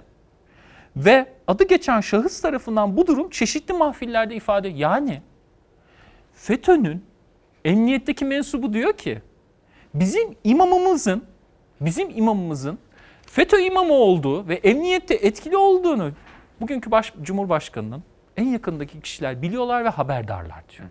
Ya. Sadece bunu ben söylemiyorum. Yine iddianameden bir cümle daha okuyacağım. Bakın. Olaya bakın. Tekrar FETÖ çatı iddianamesinden okuyacağım. İçişleri Bakanı üzerinde nüfus kullanan örgüt, İçişleri Bakanı sıradan biri değil, Ahmet Mehmet o gazeteci bu gazeteci değil. İçişleri Bakanı üzerine nüfus kullanan örgüt, kaymakam seçimi ve tayinleriyle valiler kararnamelerinde özellikle etkili olmuş, kaymakamlar valiler üzerinde etkili olmuş, örgüt dışından seçilen bir iki kaymakamın neden alındığının hesabını bakana sormaya cüret edecek haline gelmiştir. Şimdi siz burada bir kandırılma görebiliyor musunuz? Diyor ki savcı, FETÖ davasını bugün yargılanan insanların iddianamesinde diyor ki, haki, şey valileri kaymakamları FETÖ belirliyor. Kandırıldılar mı kandırılmadılar mı diyorsunuz ya. Araya bir iki tane FETÖ'cü olmayan sıkıştıysa gidip İçişleri Bakanı'na sen nasıl bizden olmayan birini vali kaymakam yaparsın diye İyi, hesap işte soruyor. Dün de söyledim. E, Cemil Çiçek'i Adalet Bakanı'ndan görevden aldırıyor Evet. FETÖ. Evet. Şimdi fakat şunu da söyleyeyim. Şimdi reklama gideceğim de biraz vaktin var mı? Biraz daha tutabilir miyim seni? Tabii. Şimdi dönüşte birkaç ekonomi haberim var. Sonra seninle biraz daha Tabii. devam etmek istiyorum. Çünkü aydınlanıyorum ben çünkü de. Ama şunu da söyleyeyim hissiyat olarak. Erdoğan'ın geçmişte tabii çok hataları var, kusurları var. Allah affetsin diyor ya. Bugün mücadele edenlerin başına geliyor diye düşünüyorum. Şimdi Doğru mu? tartışmasız bir şey var. Cumhurbaşkanıyla FETÖ arasında bir kavga var. Türkiye Cumhuriyeti tarihinin belki de görmüş olduğu bu yapılarla en derin kavga var. Ee, bu kavga 2012'de tespit edebiliyoruz artık resmen Aha. başladı. Gittikçe arttı ve arttı ve arttı ve arttı ve bugün geldiği noktaya ulaştı. Bizim eleştirimiz bunun öncesindeki ilişkileri ve bunun sonrasında hali Çift hazırda bu işin yürütülüşünü. Peki. Barış devam edelim. Şimdi dönüşte ben biraz ekonomi haberleri sunacağım. Sonra seni tekrar davet edeceğim olur mu? Merak ettiğim birkaç husus daha var. İzin verir misiniz efendim? Hemen döneceğiz. Güzel bir şey değil mi? İnsanın böyle sevdiği insanlarla günaydınlaşması. Ne kadar mutluyum, ne kadar şanslıyım. Günaydın Türkiye'm. 13 Şubat 2020 günlerden Perşembe İsmail Küçükkaya ile Demokrasi Meydanı'ndasınız. Bu sabah deprem bölgesi Elazığ ve Malatya ile başladık. İdlib dedik ve hemen ondan sonra FETÖ'nün siyasi ayağı diye bir manşet attık. Sağlık haberlerine baktık. Hastalarımıza geçmişler olsun dedik. Yitirdiklerimiz var. Onların ailelerine sabır diledik. Biraz sonra da devam edeceğiz. Ve bunun dışında da ekonomi, esnaf, üretici Türkiye'ye dair haberler. Ve Serdar'ın yerine Savaş Yıldız kardeşim yönetmen koltuğuna geldi. Şöyle bir dışarıya bakalım. Dışarıdaki havayı bir görelim. Saatler tam 9 olmak üzereyken günün manşetlerine başlayalım. Barış Terkoğlu ile FETÖ'nün siyasi ayağı tartışmasını, konuşmayı ve tartışmayı sürdüreceğiz. Savaş hazır mıyız? Hava durumu.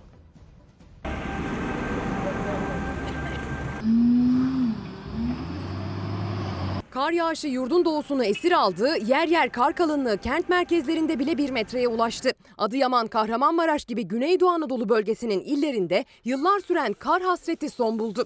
Sivas'ta ise şehri adeta yutan beyaz örtü, kent merkezinde bir pazar yerinin çatısının çökmesine sebep oldu.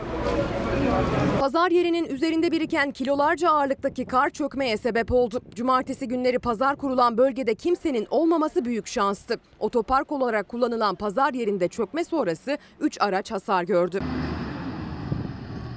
Hakkari'den ise çığ haberi geldi. Yüksekova ilçesine bağlı Onbaşılar Köyü yolunda çığ düştü. Karla mücadele ekipleri yolu trafiğe açmak için 7 saat çalıştı. Neyse ki çığ düştüğü sırada yoldan geçen kimse yoktu. Bugün Doğu Karadeniz'in iç ve yüksek kesimlerinde ve yurdun en doğusunda çığ riski devam ediyor. Eğimli ve rakımı yüksek karlı bölgelerde oluşabilecek çığa karşı dikkatli olunmalı. Bir diğer tehlike ise buzlanma. Gece ayaza dönen hava ve eksi 20 derecelere hatta yer yer daha düşük seviyelere kadar inen termometre değerleri nedeniyle buzlanma ve don ihtimali çok yüksek. Yurdun iç, kuzey ve doğu kesimlerinde buzlanmaya dikkat edilmeli. Yerde biriken kar buza kesiyor, tehlikesi artıyor. Karın ve buzlanmanın kuvvetli olduğu bölgelerde vatandaşlar araçlarını çalıştırmakta, buzlanan camları çözmekte zorlanıyor. Adıyaman, Kahramanmaraş, Mardin çevrelerinde ise yıllardır yağmayan beyaz bereket yağınca vatandaşlar durumu sevinçle karşıladı. 3 yılda bir kar yağdığı için biz de tadını çıkarmak istedik. Ee, yani güzel oldu bizim için. Çok mutluyuz. İnşallah devam eder. Biraz daha bekliyoruz. Şaşırdık ya ilk defa kar görüyoruz Adıyaman'da. Adıyaman'da 3 yıl aradan sonra gelen kar sevinçle karşılandı. Mardin'de ise 6 yıldır kar yağmamıştı. Beyaz bereket yurt genelinde kimini mağdur etti, kimini sevindirdi. Kar nedeniyle eğitime ara verilen il ve ilçelerse şöyle. Ağrı, Van, Bingöl, Muş, Siirt, Sivas, Erzincan, Malatya, Gümüşhane, Bayburt, Artvin, Şanlıurfa, Gaziantep, Kilis, Adıyaman illerinde il genelinde kar ve buzlanma nedeniyle eğitimin bugün yapılamayacağı valiliklerce duyuruldu. Bunun yanı sıra Giresun, Şebin, Karahisar'la Doğan kentte, Rize, Çamlıhemşin ve Pazar'da, Trabzon, Düzköy, Şalpazarı ve Konya'da, Bitlis, Güroymak, Adilcevaz ve Mutki'de, Tunceli, Pülümür'de, Tokat, Reşadiye ve Başçiftlik'te, Kars, Sarıkamış'ta, Kayseri, Bünyan, Felahiye, Sarız, Pınarbaşı, Akkışla ve Özvatan'da, Diyarbakır, Kulp'ta, Ordu'nun Akkuş, Gürgentepe ve Mesudiye ilçelerinde eğitime kar nedeniyle bir günlüğüne ara verildiği duyuruldu. Bodrum'da hava günlük güneşlikmiş 16 dereceymiş ve bunu bana Gözde Hanım yazıyor. Doğucan günaydın ve Devrim günaydın ve Gözde Hanım da sizlere esenlik dolu günler dilemekte efendim. Erken saatlerdeki haberleri özetliyorum. İdlib temel gündem maddelerinden birisi. Çalar Saat gazetesinde Amerika ve Rusya büyükelçiliklerinin Türkçe yarışı yapmaları ve Türkiye'yi yanlarına çekme gayretleri günün önemli diplomatik haberiydi. Değerli konutlar vergisinde yükselttiğimiz sesimizi duyan hükümetin ve ekonomi yönetiminin geri adım atması, Nedim Türkmen'in bugün Sözcü'de yazdığı gibi anayasaya aykırılıkları, değerli konut vergisi adı altındaki sistemde anayasaya aykırılıkları gözeterek onları kaldırma çabasına girmesi ve bir yıllık ertelemesi son derece yararlı. Hükümetin buradaki attığı adım olumlu karşılanıyor. Dünya Gazetesi'ne baktığım zaman ekonomi bülteninde üretim merkezlerinde takipteki alacak arttı haberini görüyorum. Haberin altında Şebnem Turhan imzası var. Gaziantep, Adana, Denizli, Kütahya, Düzce gibi sanayisiyle öne çıkan illerde kapanan ya da sıkıntıya düşen fabrikalar kentin ekosistemini olumsuz etkiledi. Bakın bu çok önemli. Bugün Gaziantep'e, Adana'ya, Denizli'ye, Kütahya'ya, Düzce'ye gittiğiniz zaman aslında çok daha verimli, çok daha etkin, çok daha üretici bir şekilde çalışması gereken bir sistem ve bugün karşı karşıya kaldığımız daralma. İşte buna dikkat çekiyor Dünya Gazetesi. Dünya Gazetesi'nde bir de değerli konut vergisine dair bir haber var. Tek evi olan vergiden muaf. Gelir hedefi de 3 milyardan 1 milyara indi. Hükümet buradaki sesleri duydu ve anayasaya aykırılık iddiaları vardı. Onları düzeltmeyi tercih etti. Hükümet vatandaşın sesini duymuş oldu. Buradan bir başka gazeteye geçerken sizlere üretici Türkiye değil mi? Köylü, üretici, besici, tarla bunlar bizim can damarımız. Buzlanma ve don şaşırttı, toprak kas katı buz tuttu. Narenciye ağaçlarında buz sarkıtları oluştu. Karpuz tarlalarında ise fideler buza kesti. Bu görüntüler yurdun her mevsim en sıcak yeri olan Adana'dan geldi. Buz şu an saat 11 olmasına rağmen halen 4-5 santim kalınlığında 2-3 gündür e, afet bölgesi diye ilan edil- edilecek durumdayız. Adana ve Mersin çevrelerinde kış bu sene en başından beri oldukça çetin geçiyor. Mevsimin başında sel ve su baskınlarıyla günlerce mücadele eden vatandaşlar son birkaç gündür buzlanma ve donla karşı karşıya. Ama öyle böyle değil. Görüntüler sanki Adana'dan değil de Sibirya'dan gibi. Şu an saat 11 ve şu an 1 derecedeyiz. Sahil şeridi olmasına rağmen afet bölgesi. Bölgede gece saatlerinde buzlanma ve don olayları yaşanıyor. Gece Adana'nın sahil kesimlerinde bile sıcaklıklar eksi 6 dereceye kadar düşüyor. Narenciye ağaçlarında oluşan buz sarkıtları görenleri şaşırtıyor. Karpuz tarlaları ise tamamen buza kesmiş durumda. Görüntüler Adana Karataş'tan. Gece saat 2'den sonra eksi 6'ları gören bir hava durumu. Fidelerimizin yerle bir olduğu Buzlanma ve don olaylarının önümüzdeki senenin verimini kötü etkilemesinden korkuyor üreticiler.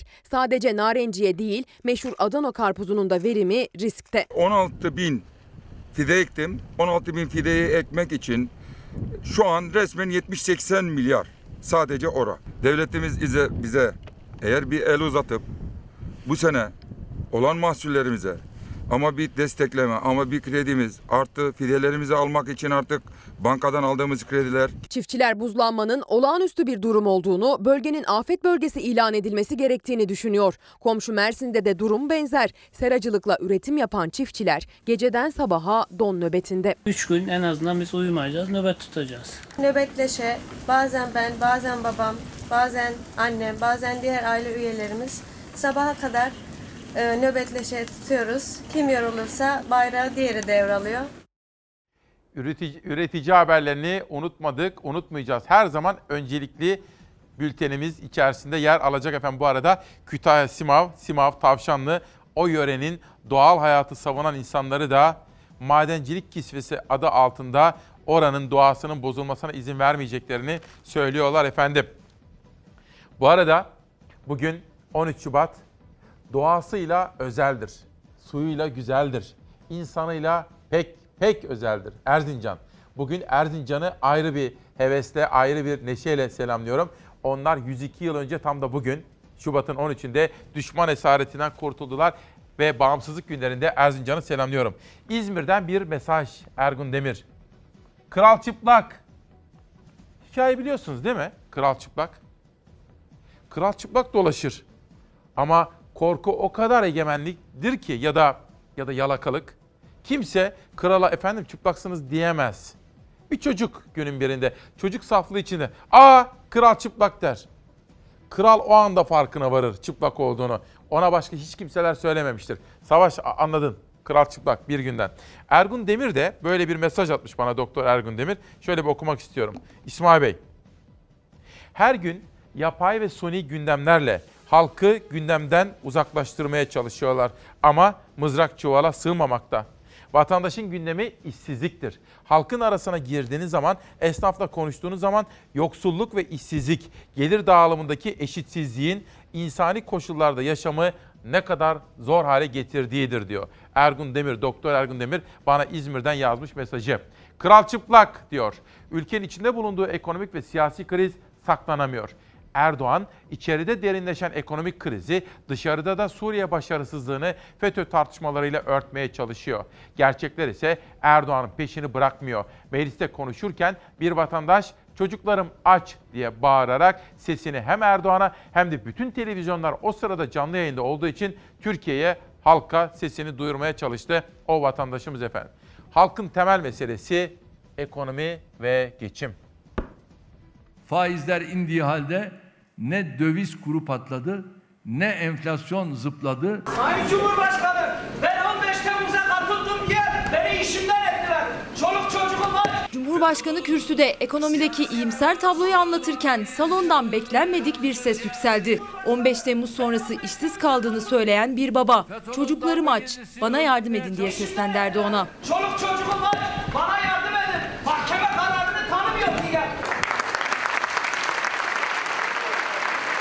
İnsanlar ailelerinin geçimini sağlamaktan aciz duruma düştüler. Canı yanıyor. Muhalefetin de değişmeyen gündem maddesi ekonomik geçim şartlarının zorluğunun altını çiziyor her lider konuşmasında. Cumhurbaşkanı Erdoğan ise iyimser bir tablo çiziyor. Milletimizin adeta canına tak ettiren bir de ekonomik kriz var. Tam tersi açıklanan her gösterge daha iyiye doğru bir gidişe işaret ediyor. Sen iyisin, iyisin demekle insanlar iyi hissetmiyorlar. İnsanlarımız elektrik faturasını ödeyemiyor. Sayın Cumhurbaşkanı Siyaset ekonomiyi tartışırken AK Parti grubunda bir izleyici de Cumhurbaşkanı'nın da beklemediği bir çıkış yaptı. Çocuklarım aç diye bağırdı. Sayın Cumhurbaşkanı ben 15 Temmuz'a katıldığım yer beni işimden ettiler.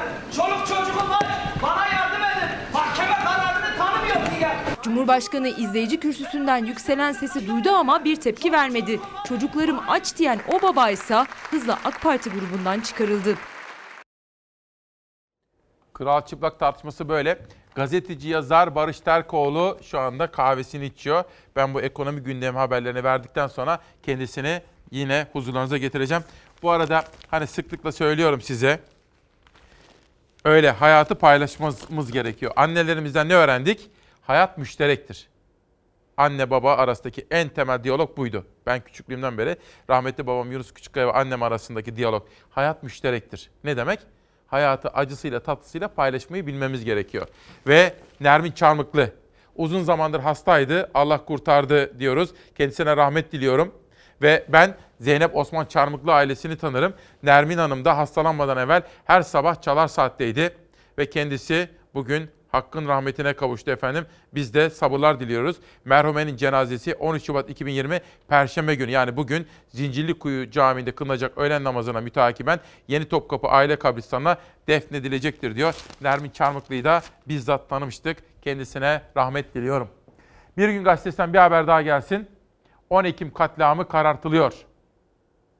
Üçüncü detay arkadaşlar rica etsem. Heh. 10 Ekim katliamı karartılıyor. Burcu Cansu'nun manşeti. 10 Ekim katliamı davasında İçişleri Bakanlığı ile Antep, Nizip ve Kilis Emniyeti bilgi ve belge gizlemeye devam ediyor. Bir önceki celsede ihmali olduğu iddia edilen kamu görevlileri ile ilgili belgeler mahkemeye gönderilmedi. Avukat Murat Kemal Gündüz bugün görüşülecek duruşmada esas olarak bu yanıtın gelmemesi üzerinde duracaklarını belirtti diyor efendim. Diyarbakır gazetesinde de Tahir Elçi'ye dair bir soruşturma ve bir haber var. Onu da sizlere sunacağım. Ama önce dün mecliste ekonomi, gerçek gündem ve Ahlat'ta yapımı devam eden saray konusunda hararetli bir konuşma yapıldı. Ben 15 Temmuz'a katıldığım yer beni işimden ettiler. Çoluk çocuğum var. Değerli arkadaşlar, açım diye bağıran yurttaşların olduğu bir ülkede bir saray inşaatına onay vermek, bir saray inadına tamam demekten sizler utanmıyor musunuz? Ahlat'a saray yapılmasının önünü açan madde mecliste kabul edildi. Meclis Genel Kurulu'nda tartışmalar çıktı. Bugün sarayın yönetimindeki iktidar partisinin meclis grubunda bir vatandaş çocuklarım aç, işsizim diye bağırıyorsa sarayın yapılıp yapılmayacağını tartışmayı, konuşmayı ben içime sindiremiyorum. CHP Denizli Milletvekili Gülizar Biçer Karaca içime sindiremiyorum dedi. Van Gölü kıyısındaki Ahlat'a yapımı süren Cumhurbaşkanlığı Külliyesi bir kez daha meclisin gündemindeydi. İmar Kanunu'nda değişiklik teklifi Türkiye Büyük Millet Meclisi Genel Kurulu'nda görüşüldü. Ahlat maddesi kabul edildi. Ahlat'a bir cumhurbaşkanlığı köşkü yakışır. Böyle bir ota merkezini yapacağız. Atalarımıza, ecdadımıza sahip çıkıyoruz diyorsunuz ama 1071'de oraya gelen atalarımız Van Gölü'nün kıyısını doldurarak kendilerine 1071 metrekarelik alana oturan bir saray inşa etmeyi hiç düşünmediler. Çevresinde butik birkaç otelde yapacağız. Cumhurbaşkanı Erdoğan Malazgirt Zaferi'nin 948. yıl dönümü kutlamalarında Ahlat'ta dile getirmişti. Cumhuriyet Halk Partisi'nin Anayasa Mahkemesi'ne taşımasına, Anayasa Mahkemesi'nin yürütmeyi durdurmasına rağmen devam etti inşaat. Anayasa Mahkemesi'nin kararına rağmen inşaatta sona gelindi. Türkiye Büyük Millet Meclisi Genel Kurulu'ndaysa Ahlat'taki külliye inşaatı süren bölgenin imar planı kararıyla resmi kurum alanları yapılabilmesine yönelik maddesi kabul edildi. Bugün kendi meclis grubunuzda bir vatandaş çıktı. Ben açım, çocuklarım aç, işsizim diye bağırdı. Hemen yayını kestiniz. Değerli milletvekilleri, yayını keserek açım diye bağıran vatandaşların ve ülkemizin içinde bulunduğu yoksulluğun üstünü örtemezsiniz. Oysa ki bu milletin saraya ihtiyacı yok. Ülkenin gerçek gündemi ekonomidir, esnaftır, üreticidir, köylüdür. Bugünkü siyasi gündem maddemiz FETÖ'nün siyasi ayağı kim? Nilay Tuğrul davanın savcısı. Her kim ki ben bu davanın savcısıyım der ki diyor. Şükrü Demirci, İsmail Bey kardeşim günaydın. Yurt dışında ülkedeki haberleri sizden almak isteyenleri de unutmayın. Vatandaşları diyor her sabah sizi dinliyoruz. Londra'dan sevgiler Şükrü Demirci. Sadece Avrupa'daki gurbetçilerimiz değil.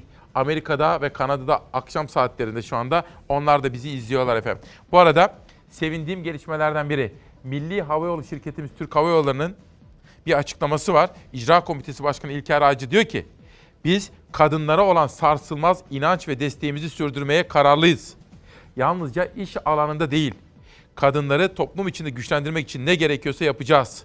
Cinsiyet eşitsizliğini sona erdirmek için dünya çapındaki kadın sporcularımızı, takımlarımızı, kadın futbol, kadın voleybol bütün takımlarımızda turnuvalarda destekleyeceğiz diyor. İlker Ağacı'ya da teşekkür ediyoruz bu duyarlılığı için. Kültür dünyamızdan görüşler, renkler, sesler. Ayhan Aydın'ın kitabı. Bu arada Barış Terkoğlu kahvesini bitirmek üzere huzurlarınıza gelecek. FETÖ'nün siyasi ayağı kim tartışmasına devam edeceğiz Barış Terkoğlu'yla. Ayhan Aydın, Alevi Bektaşi geleneğini yaşatanlar Sazın ve Sözün Gücü isimli ikinci kitabıyla da Çalar Saat'te. Gazete manşetlerinde Diyarbakır'dayız. Karanlıkta kalmayacak. Tigris Haber'in 3 ay önce yazdığı Tahir Elçi cinayetinde önemli gelişme. Diyarbakır'ın tarihi Sur ilçesinde 4 yıl önce açıklama yaptıktan sonra vurulan Baro Başkanı Tahir Elçi cinayetiyle ilgili önemli gelişmeler var. Ahmet Yavuz'un Diyarbakır Cumhuriyet Başsavcılığına atanması ile birlikte elçi dosyası tozlu raflardan indirildi. Soruşturmayı yürüten savcılık 3 polis memurunun şüpheli sıfatı ile ifadesini aldı iddianame hazırlanır ve kabul edilirse 3 polis hakkında olası kasla adam öldürme suçundan 20 yıldan 25 yıla kadar hapis cezası ile yargılama yapılacak. Son derece önemli bir gelişme bir savcı görevlendirmesi ve savcının çalışması. Adalet için dikkatle takip edelim. Diyarbakır'dan Kayseri'ye geliyorum. Doğan, kadınlar öldürülüyor. Alınan tedbirler, yapılan uyarılar işe yaramıyor. Türkiye'de kadın cinayetleri bir türlü önlenemiyor. 2020 Ocak ayında 27 kadın vahşice yöntemlerle öldürüldü. 7 kadının ölümü ise şüpheli olarak kayıtlara geçti. Ben hemen editör ve yönetmenime sorayım. Kadir haberi güncellemiştik. Hazır mı arkadaşlar? Kadir'i biliyorsunuz değil mi? Kadir sokaktaki kadına yönelik şiddete karşı duyarsız kalmadı. Sesini yükseltti. Kadir nereden çıkmıştı? Kütüphaneden çıkmıştı. Kadir nereden mezundu? Fen Lisesi'nden. Kadir neye hazırlanıyordu? Üniversite sınavına. Peki o sırada 19 suçtan sabıkalı birisi bir kadına bağırıyor, çağırıyor ve kadın ağlıyordu. Kadir ne yapsındı? Kadir üniversiteye hazırlanıyordu. Kadir sesini çıkarmayıp evine mi gitseydi? Şimdi orada Kadir insani, vicdani bir durum tabii sergiledi, ortaya koydu. Türkiye'nin konuştuğu Kadir Şeker davasında Cumhurbaşkanı Erdoğan da sessiz kalmadı. Ortada vicdani bir durum var dedi. Hemen öncesinde Adalet Bakanı Abdülhamit Gül konuştu, hukuku adres gösterdi. Kimse Kadir suçludur e, diyemez. Ama ortada bir ceset var, bir cinayet soruşturması sürüyor. Konya'da Fen Lisesi mezunu 20 yaşındaki Kadir Şeker ders çalıştığı kütüphaneden çıkmış teyzesine gidiyordu. İddiasına göre parkta bir erkeğin bir kadını dövdüğünü gördü. Hemen müdahale etti. İkili arasında arbede yaşandı. Özgür Duran, Kadir Şeker'e ait olduğu belirlenen bıçak darbesiyle hayatını kaybetti. Kadir kasten adam öldürmekten tutuklandı. Kadir Şeker'in tutuklanması kamuoyunu ikiye böldü. Kazara mı oldu, kasten mi tartışması başladı. Kimi Kadir'in yeni bir kadına cinayeti engellemek isterken kader kurbanı olduğunu öne sürdü, kimi de bilerek öldürdüğünü. Sosyal medyada Kadir Şeker'in ceza almaması için kampanya başlatıldı. Görgü tanıklarının çoğu ikili arasında bir boğuşma yaşandığını anlattı. Çocuğun boğazına sarıldı. Çocuğun suratına bir yumruk attı ve tekme attı çocuğa. Ondan sonra çocuk da kendini savunmak için döndü. Bir tekme de o ona attı. Bu bıçağın kasten mi yoksa arıcı olarak kavga sırasında mı kazara maktulün vücuduna isabet ettiği noktasında kriminal bir inceleme. Avukatı Kadir Şeker'in tutukluluğuna itiraz etti. Şeker'in avukatı tutukluluk kararına bir üst mahkeme olan 3. Sulh Ceza Hakimliğine dilekçe vererek itiraz etti. Avukat Kadir Şeker'in tahliye edilmesini istedi ancak 3. Sulh Ceza Hakimliği itirazı reddetti. Ölen Özgür Duran'ın sevgilisi Ayşe D ise sadece tartışıyorduk dedi. Benim darp edildiğimi düşünmüş ama Özgür bana vurmuyordu. Siyasette davaya ilgisiz kalamadı. Hem Cumhurbaşkanı Erdoğan hem de Adalet Bakanı Abdülhamit Gül yargıyı işaret etti. Şimdi orada Kadir insani, vicdani bir durum tabii sergiledi, ortaya koydu. Bundan sonraki süreç tabii tamamen yargıyla ilgili bir süreç. Temenni ederiz ki adil bir karara varır. Olay meşru müdafaa mıdır? Yani hukuka uygunluk sebebiyle e, bir ortada suç yok mudur? Bir haksız tahrik midir ya da başka bir durum mu var? Bunların hepsi soruşturma aşamasından sonra çıkacak. Türkiye'nin eski güzel günlerini özlediğini söyleyenlerden bir çalar saat annesi ve büyük annesi Seval Sürmen bana bir video yollamış. İsmail'cim günaydın. Kaygılanıyorum diyor. Bazı videolar göndermiş bana. O eski Türkiye'yi özlüyor. Cumhuriyet Türkiye'sini. Seval Hanım'ı da buradan sevgiyle saygıyla selamlıyorum. Selen Baranoğlu bana bir sade hayata yer aç diyor efendim. Bu arada Yalova'daki bir çevre olayını takip ettik, haberleştirdik ama onu yarına vereceğim. Sizlere onu anlatmak istiyorum. Bir de Amerika'ya gittiğim zaman orada gençlerle karşılaşmıştım. Onlarla ilgili de bir haberi yarın sizlere aktaracağım. Müştebeh Çelik de bana masal anlat diyor efendim. Yeni çıkan kitaplar ve İzmir 9 Eylül. Urla'da geri adım. Urla'da acele kamulaştırma kararı verilerek Kültür ve Turizm Bakanlığı'na devredilen 333 parselden Zeytinli Alaşar Ovası'ndaki 293 parselle ilgili karar kaldırıldı. Bu da çevre dostlarını sevindiren gelişmelerden biriydi. Güney Gazetesi'ne geçiyorum. Bu kez Mersin zam yağmuru kapıda. Mersin Ziraat Odası Başkan Vekili Turgut Demir, kentte yaşanan don felaketiyle birlikte örtü altı sebze üretiminde ciddi hasarlar meydana geldiğini belirtmiş ve bunun zam olarak yansıyacağını belirtiyor. Bir de ne öğrendik çocukluğumuzdan itibaren? Hani tartışsanız bile, kavga bile etseniz yarın yüzüne bakacaksınız birbirinizin. Onun için laf söylerken birbirinize yarın birbirinizin yüzüne bakacak yüzünüz olsun derdi ya büyüklerimiz. Bunu hiç unutmamamız gerekiyor. Dün sevindiğim siyasi gelişmelerden birisiydi. Devlet Bahçeli yine bir olgunluk gösterdi bence. Sonuç itibariyle karşısında da bir kadın siyasetçi var ve Devlet Bahçeli anlıyorum ki görüntülerden Akşener hiç beklememesine rağmen orada bence son derece insani bir nezaket vardı. Hoşuma gitti. Yaklaşık 5 yıl aradan sonra bir ilk. Bahçeli ve Akşener aynı karede yüz yüze göz göze geldiler. El sıkıştılar. 5 yıldır değil el sıkışmak birbirlerinin yanından bile geçmemeye özen gösteriyordu iki genel başkan. İçişleri Bakanlığı Eğitim Şube Müdürlüğü'ne atandı. MHP eski milletvekili İyi Parti'nin de kurucularından Hasan Hüseyin Türkoğlu kansere yenik düştü 51 yaşında. Osmaniye'den hemşerisi olan Türkoğlu'nun cenaze törenine ilk gelen liderdi Bahçeli. Arkasından CHP lideri Kılıçdaroğlu geldi. Tek tek herkesin elini sıktı. Bahçeli'nin yanına kadar gitti. Ama tokalaşmadı iki lider. Ardından Meral Akşener geldi, doğruca ailenin yanına geçti ve sonra Bahçeli bir sürpriz yaptı. Aileye taziyede bulunduğu sırada elini Akşener'e de uzattı. Göz göze geldiler. Çevredeki bütün gözler de onların üzerindeydi. Akşener de uzattı elini, tokalaştılar. 2015 Kasım'ında Akşener'in olağanüstü kurultay çağrısı yaparak Bahçeli'nin karşısına çıkması ayırmıştı yollarını. O gün bugündür karşılıklı ağır sözler söylendi, davalar açıldı. 5 yıl sonra bir yol arkadaşına vefa görevinde buluştular. Elleri anlık da olsa yeniden birleşti. Genç yaşta yaşamını yitiren Hasan Hüseyin Türkoğlu'nun naaşı cenaze aracına alınırken Bahçeli ile Kılıçdaroğlu yine yan yanaydı. Kılıçdaroğlu elleri cebinde olan Bahçeli'ye elini uzatıp başını sağ olsun dedi. Bu kez Bahçeli de uzattı elini. Ama Ankara'nın dondurucu soğuğunda güne Bahçeli ile Akşener'in aynı karede buluştuğu bu anlar damgasını vurdu. Nezaket hoştur efendim, önemlidir. Ve burada bir kitaba ilişkin bir manşet var. Bu arada Ercan Kesal'ın da bu konuda Anadolu Ajans'ta bir videosunu gördüm. Kitaplar ve kütüphane konusunda onu da yarına sakladım.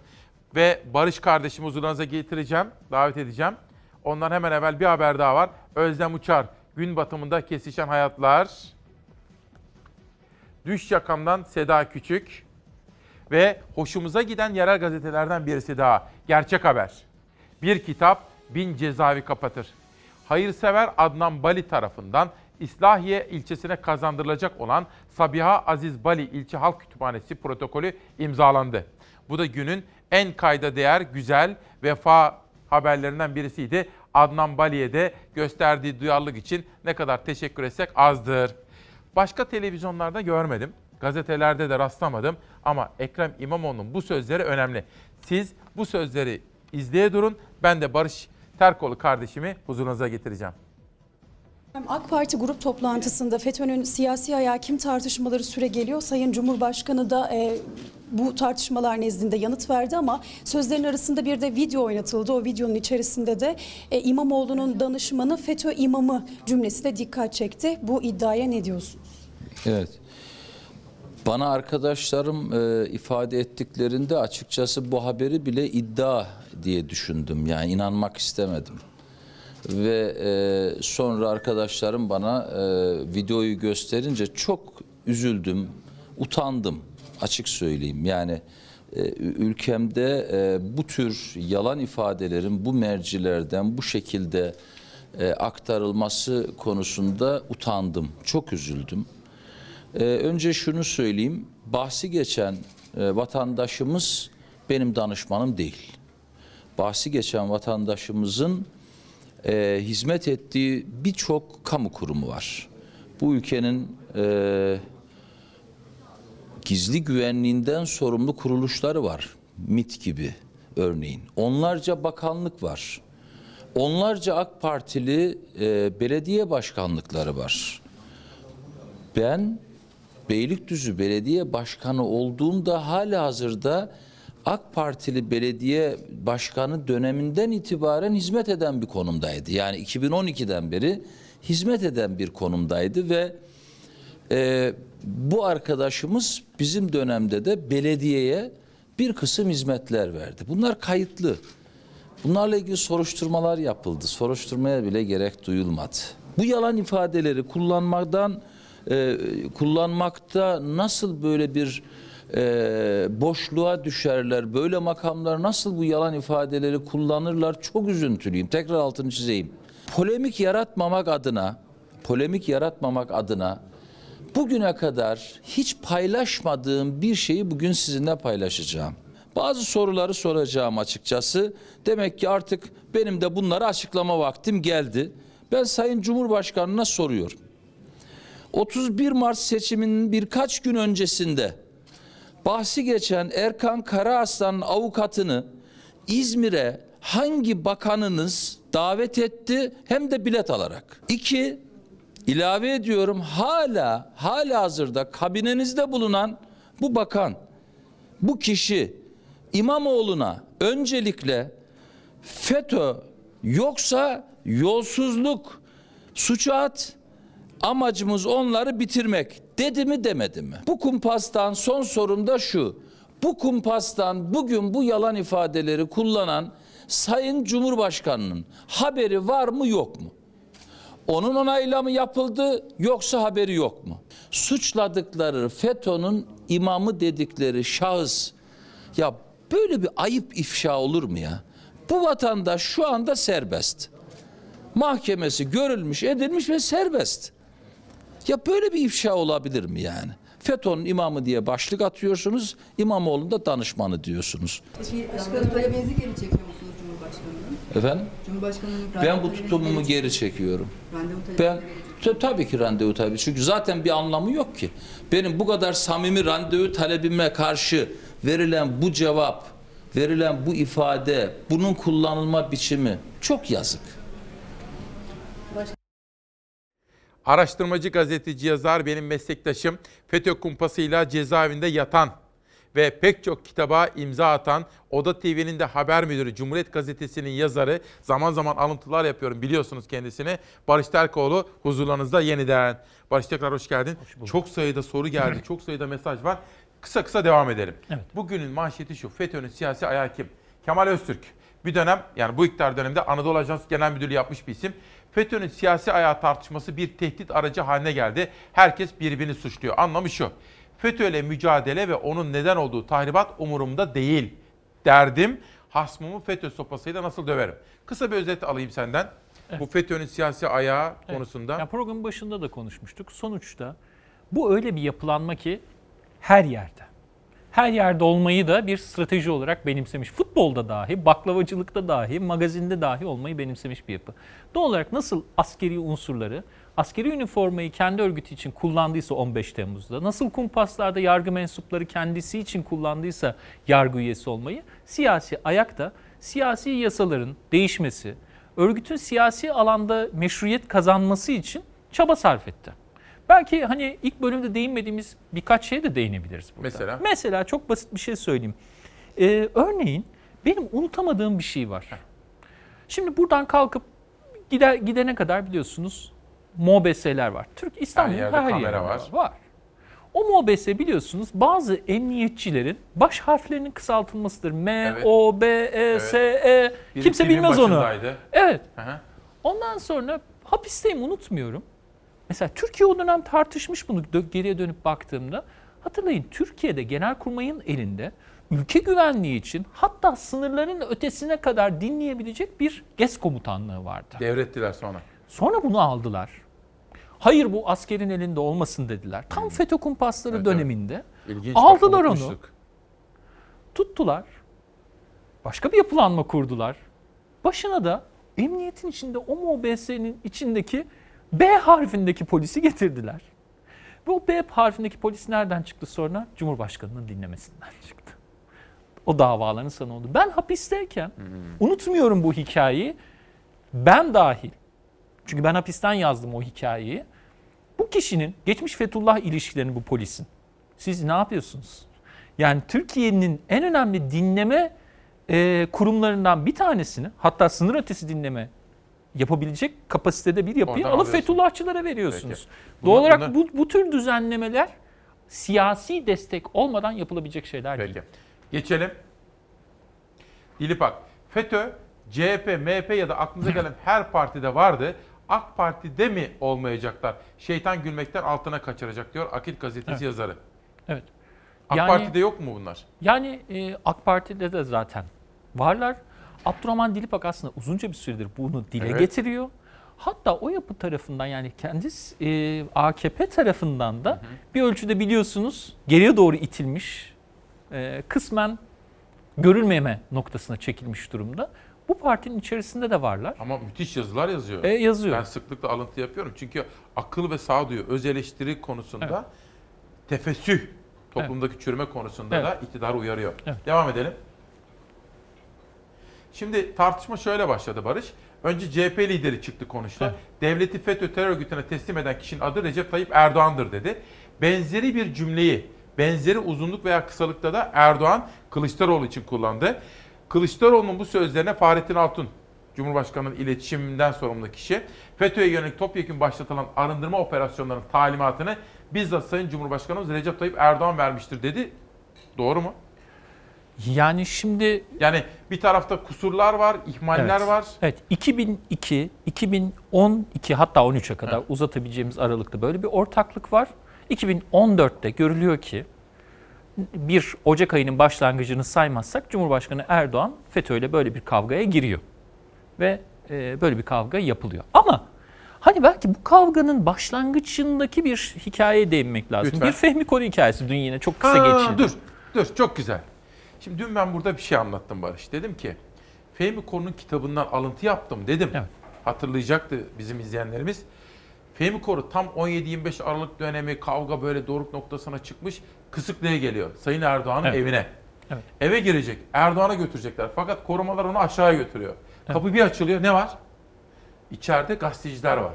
Hükümete yakın gazetelerin yayın yönetmenleri. Herkes şaşkın. Çünkü Fehmi Koru yanlışlıkla oraya gelmiş. Evet.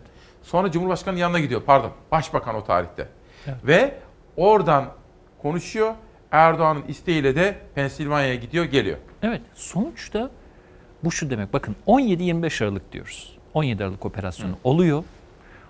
Ee, arada nihayetinde bu operasyonlar olurken bunu yapanlar belli. Yapan savcıların mensubiyeti belli. Sonuçta iktidar madem öyle. Bakın madem öyle. Madem ana bakış açınız hukuk, adalet, Türkiye vesaire diyorsunuz ya. Fehmi koruyor. Ne yapalım diyorlar Abdullah Gül, Tayyip Erdoğan. Fehmi Git diyor. Koru. Sayın Bir- Erdoğan da git diyor, bir görüş ve bir diyor. akıl yürütmenin sonunda Fehmi Koru'yu ara buluculuk yapması için Fethullah Gülen'e gönderiyorlar. Ve diyorlar ki sana istersen devletin uçağını tahsis edelim. Türk Hava Yolları ile gideceğim diyor. Fehmi diyor, Koru hayır diyor. Kendi biletimini hatta o dönem tartışıldı bu bilet meselesi. Fehmi Koru da bir açıklama Almış. yaptı. Kendi biletimi kendim aldım diyor. Kendi cebimden ödedim aldım. Fethullah Gülen'e gidiyor. Mektup götürülüyor. Mektup alınıyor geri geliniyor.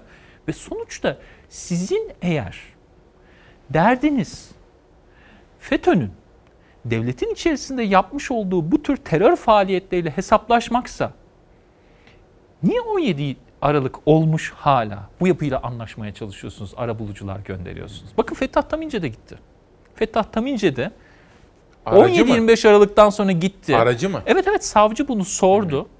Niye gittin? 17 madem hani 17-25 Aralık'a kadardı diyorsun. Niye gittin mesela diye soruyor. Fettah Tamince diyor ki ben Fethullah Gülen'le arabuluculuk yapmaya gittim. Hatta şunu teklif ettim. Gelin sizi uçağıma bindirip Türkiye'ye götürüp Tayyip Erdoğan'la barıştırın. Şey diyor, örgüt Evet? Fethullah Gülen'e söylüyor. E şimdi bakıldığı zaman görülüyor ki bu yapı eğer sizin kapınıza gelmeseydi, eğer sizin çocuğunuzu, ailenizi, siyasi partinizi, siyasi gücünüzü hedef almasaydı gerçekten siz bu yapıyla bu hesaplaşmayı yapabilecek miydiniz acaba? Ya bu şey mi şeyler. Barış. Yani bu 17-25 Aralık'ta bunlar birbirine düşmeselerdi böyle devam edecekti her şey demek. Edecekti. Değil mi? Kesinlikle edecekti. Bizim ruhumuz bile duymayacaktı. Duymayacaktı. Belki Türkiye'de duyuramayacaktık. çok fazla insan, çok fazla. Hatırlayın siz de dinlendiniz. Ben de dinlendim. buçuk yıl dinlemişler. Dinlendi. Ya. Ondan sonra ve ne yıl. alakasız soruşturmalarla dinlendik. Bakın ben e, çıktım sonra alakasız başka bir soruşturma nedeniyle telefonumun dinlendi. Bir şey soracağım. Şimdi peki ders aldık mı diye. Şimdi ben Erdoğan'ın şimdiki tutumunda samimi olduğuna inanmak istiyorum da tamam temizlensin istiyorum devletim. Fakat bak bugünkü Cumhuriyet Barış bunu sana sormadan geçemeyeceğim. Savcılık kuzu dosyasını açtı. Bak bu çok önemli bir olay. Uyuşturucu kaçakçısı Zindaşti'nin tahliyesi için yargıya baskı yaptığı iddia edilen dönemin Cumhurbaşkanı Başdanışmanı Profesör Doktor Burhan Kuzu hakkında İstanbul Cumhuriyet Başsavcılığınca soruşturma başlatıldı. Bu çok güzel bir gelişme. Yani aklansın veya neyse ortaya çıksın. Başsavcılık HSK'nın gönderdiği dosyanın da incelendiğini açıkladı. FETÖ'cü savcı Zekeriya Öz'ün gizli tanık olarak kullandığı Zindaş'tı. Evet. Evet. Bak biraz önce konuşmuştuk ya. Evet. Bir şey daha soracağım sana. Biraz evvel danışmanım Nihal Kemaloğlu dikkatimi çekti. Aytunç Erkin. Evet. Şimdi bir iddia ortaya koyuyor. Diyor ki HTS kayıtları incelensin. 15 Temmuz gecesini Evet. Öncesinin, bu milletvekillerinin ne dersin? Böyle ortaya çıkması için yeni adımlar mı atmak Ortaya lazım? çıkması iyi bir şey. Ama mahrem bir şey tabii ki yani siz insanların HTS kayıtlarını. Bunu yapabilecek bir kurum var Türkiye'de yargı makamları. Yargı makamları isteyip bunu yaparlar. Yaparlarsa 15 Temmuz gecesi kimin nerede olduğu, kimin saklandığı, kimin kimlerle birlikte göründüğü ortaya çıkmış olur. Eğer insanlar güveniyorlarsa yapsınlar tabii ki. Bu Kemal Kılıçdaroğlu da seslendirdi. Ama akıllandık mı diye sordunuz yanlış anlamadım. Evet. Bakın ben bu İstanbul Cumhuriyet Savcılığı'nın Burhan Kuzu hakkındaki dosyasını aylar önce yazdım. Bakın aylar önce diyorum. Tamam. Nasıl yazdığımı size söyleyeyim mi? HSK, e, bizzat HSK ile görüştüm. Hı hı. Neden görüştüm biliyor musunuz? Akıllandık mı sorusuna yanıt vermek için söylüyorum. Şimdi ne oldu? Bilmeyen izleyicilerimiz için söyleyelim. Zindaşti denilen Ergenekon davasında gizli tanık olmuş, bir sürü cinayete karışmış kişi pat diye mahkemeden serbest bırakıldı. Bir gecede hatırlayın. İnanılır gibi Kimse değil. görmeden bırakıldı ve kaçtı gitti. Adil Öksüz gibi. Kuş Gitti. Ve bırakan hakim dedi ki işte var ifadeler çıkıyor. Beni Burhan Kuzu aradı dedi. Savcı Burhan Kuzu'nun bas. Bu, bunları biliyoruz. HSK araştırıyor şimdi değil mi? Şimdi bakın daha fena bir şey söyleyeceğim. Kimse o hakim yani ben telefon geldi ve bu adamı bıraktım cinayetlere bu işlere uyuşturucuya karışmış Evet. adamı bıraktım diyen hakim nereye gitti sonra diye bakmadı. Ben size söyleyeyim mi nereye gittiğini? Dur söyleme. Sürgün yapılmasın. Ee, şunu söyleyeceğim. Sürgün denilebilir.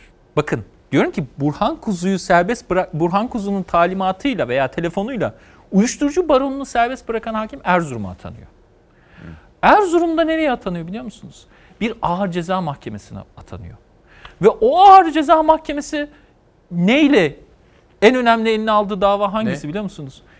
İran üzerinden, Türkiye üzerinden geçen Cumhuriyet tarihinin en büyük uyuşturucu operasyonunun sanıklarını yargılayacak Bu ne mahkeme anlama geliyor. Barış? Ne Ya an- siz şunu yapıyorsunuz. Siz İstanbul'da uyuşturucu baronunu bir telefonla veya başka nedenlerle Başka- ama hukuksuz bir şekilde kendisi de bıraktığını itiraf eden Ki Burhan Kuzu beni aradı diye ifadeler diyor. var. Farz edelim yalan söylüyor ama hukuksuz bir şekilde bıraktı.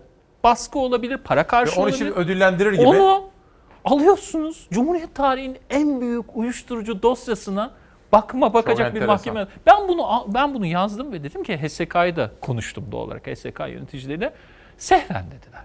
Yanlışlıkla.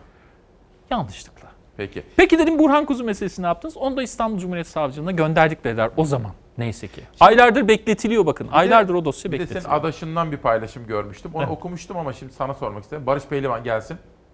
Barış Pehlivan'da da şöyle bir paylaşım gördüm sosyal medyada. O da diyor ki benim bilgisayarıma bu FETÖ'cüler Evet. bazı virüsler koydular diyor. Evet. Ve o virüsler sonucunda şu şu şu oldu. Fakat diyor işin özünde şu var. MIT'in ve askerlerin hazırladığı cemaatçi yapılanmaya ilişkin raporlar vardı. Bak okuyalım. Fethullahçılar 2011'de bilgisayarıma onlarca gizli belge yükledi. Onlardan ikisi MIT ve TSK'nın 2004 tarihli MGK'ya sunduğu ve Fethullahçı tehlikeye karşı uyardığı raporlardı. Erdoğan'ın yüzüne karşı okundu o raporlar, okundu ama gereği yapılmadı. Aşağıdadır diyeceklerim bu kadar. Yani aslında devletin kuruluşları görevlerini yapmışlar. Yapmışlar. Bakın ben bu raporu biz oturup okuduk ve üzerine kitap da yazdık. Şu çiçeği alayım Savaş oraya dolun biraz. Bak o dosyanın adını bir okuyun. Görün, görün orada kamerayla. Cumhurbaşkanının karşısına çıkmış kurumlar yani Milli İstihbarat Teşkilatı çıkmış, e, Türk Silahlı Kuvvetleri çıkmış ve FETÖ yapılanmasını sadece Türkiye'de değil o, o raporu okuyun. Japonya'da bile, Evet. Japonya'da yaptıkları evlilikler bile anlatılıyor o raporlarda. Anlatmışlar. Bu 2004 meselesi yeniden açıldığı için söylüyorum. Cumhurbaşkanı da dedi ya, hı. dinledim ben de o MGK'da dinledim. Peki sonra ne yapmış biliyor musunuz siyasi irade?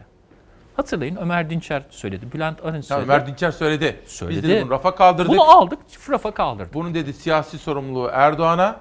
Evet. Bir sorumluluğu da bana dedi. Evet. Hatırlamıyorum. Evet. Öyle bir Mesela açıklaması var. e, ben hani onu da çok merakla takip ederim. Aydın Ünal Cumhurbaşkanı'nın bir dönem metin yazarı. Evet. O da aynı şey söyledi. Biz o dönem böyle bir şey yapsaydık dedi. e, biz iktidarda kalamazdık dedi özetle. Nihayetinde baktığınızda 2004'te hani kandırıldık sorusuna geri dönersek 2004'ten itibaren aslında devletin kurumları Cumhurbaşkanı'nı defalarca uyarmış. Defalarca uyarmış. Kendi siyasi arkadaşları da uyarmış. Sonuçta e, buna rağmen Bu iş böyle devam etmiş. Sevgili Barış çok teşekkür Ben ediyorum. teşekkür iyi ederim. ki sen varsın. İyi ki Pehlivan var, Aytunç Erkin var, Mustafa Hoş var. İyi ki sayıları böyle bir avuçun bir iki elin parmakları kadar olsa da araştırmacı gazeteciler var. Çok teşekkür Ben ediyorum. teşekkür ederim. İyi yayınlar. Ve izin verirseniz ben meslektaşımı uğurlayacağım. Bu özel sabahı kapatmak üzere huzurlarınıza geri geleceğim. 13 Şubat'ta da böyle sürprizli bir sabah, sürpriz konuklu bir sabah ve önemli. FETÖ'nün siyasi ayağı kim diye tartıştığımız bir sabahta İsmail Küçükkaya ile Çalarsat ailesini sevgi ve saygıyla selamlıyorum efendim. Veys Sarıkaya Ölüm ve Aşk isimli kitabıyla bu sabah bizimle. İçimdeki lider Duygu Alptekin Gürsu'nun bana imzalı gelen kitabı İçimdeki Lider. Katırcıoğlu Mehmet Paşa tarihi Ramazan Veli Eceoğlu'ndan gelen bir kitap ve çocuklarımız için de sırası mı şimdi? Tülin Kozikoğlu'nun yazdığı Ece Zeber'in çizimleriyle sırası mı şimdi? Çocuklarımıza kitap okusun. Ve benim okuyup da çok etkilendiğim bir kitaptan Karanlığı Aydınlat. Joe Fassler. Ve buradan bir alıntı yapacağım sizlere şimdi. Erken yaştaki tecrübelerimiz bizim peşimizi bırakmaz. Tekrar tekrar karşımıza çıkar. Onlarca ama onlarca yıl boyunca hayatımızdaki varlıklarını korur. Erken yaştaki yani çocukluğumuzdaki anılar bizim nasıl birisi olduğumuzu belirliyor. Herkesten sakladığınız kalbi, herkeslerden sakladığınız kalbi nereye gömdüyseniz en önemli şeyler oradadır. Yani çocukluğunuzdadır. Ve sonra yazar diyor ki hani bizim şairimizin ifade ettiği gibi çocukluk gökyüzü gibi bir şey. Nereye gitsen peşine geliyor.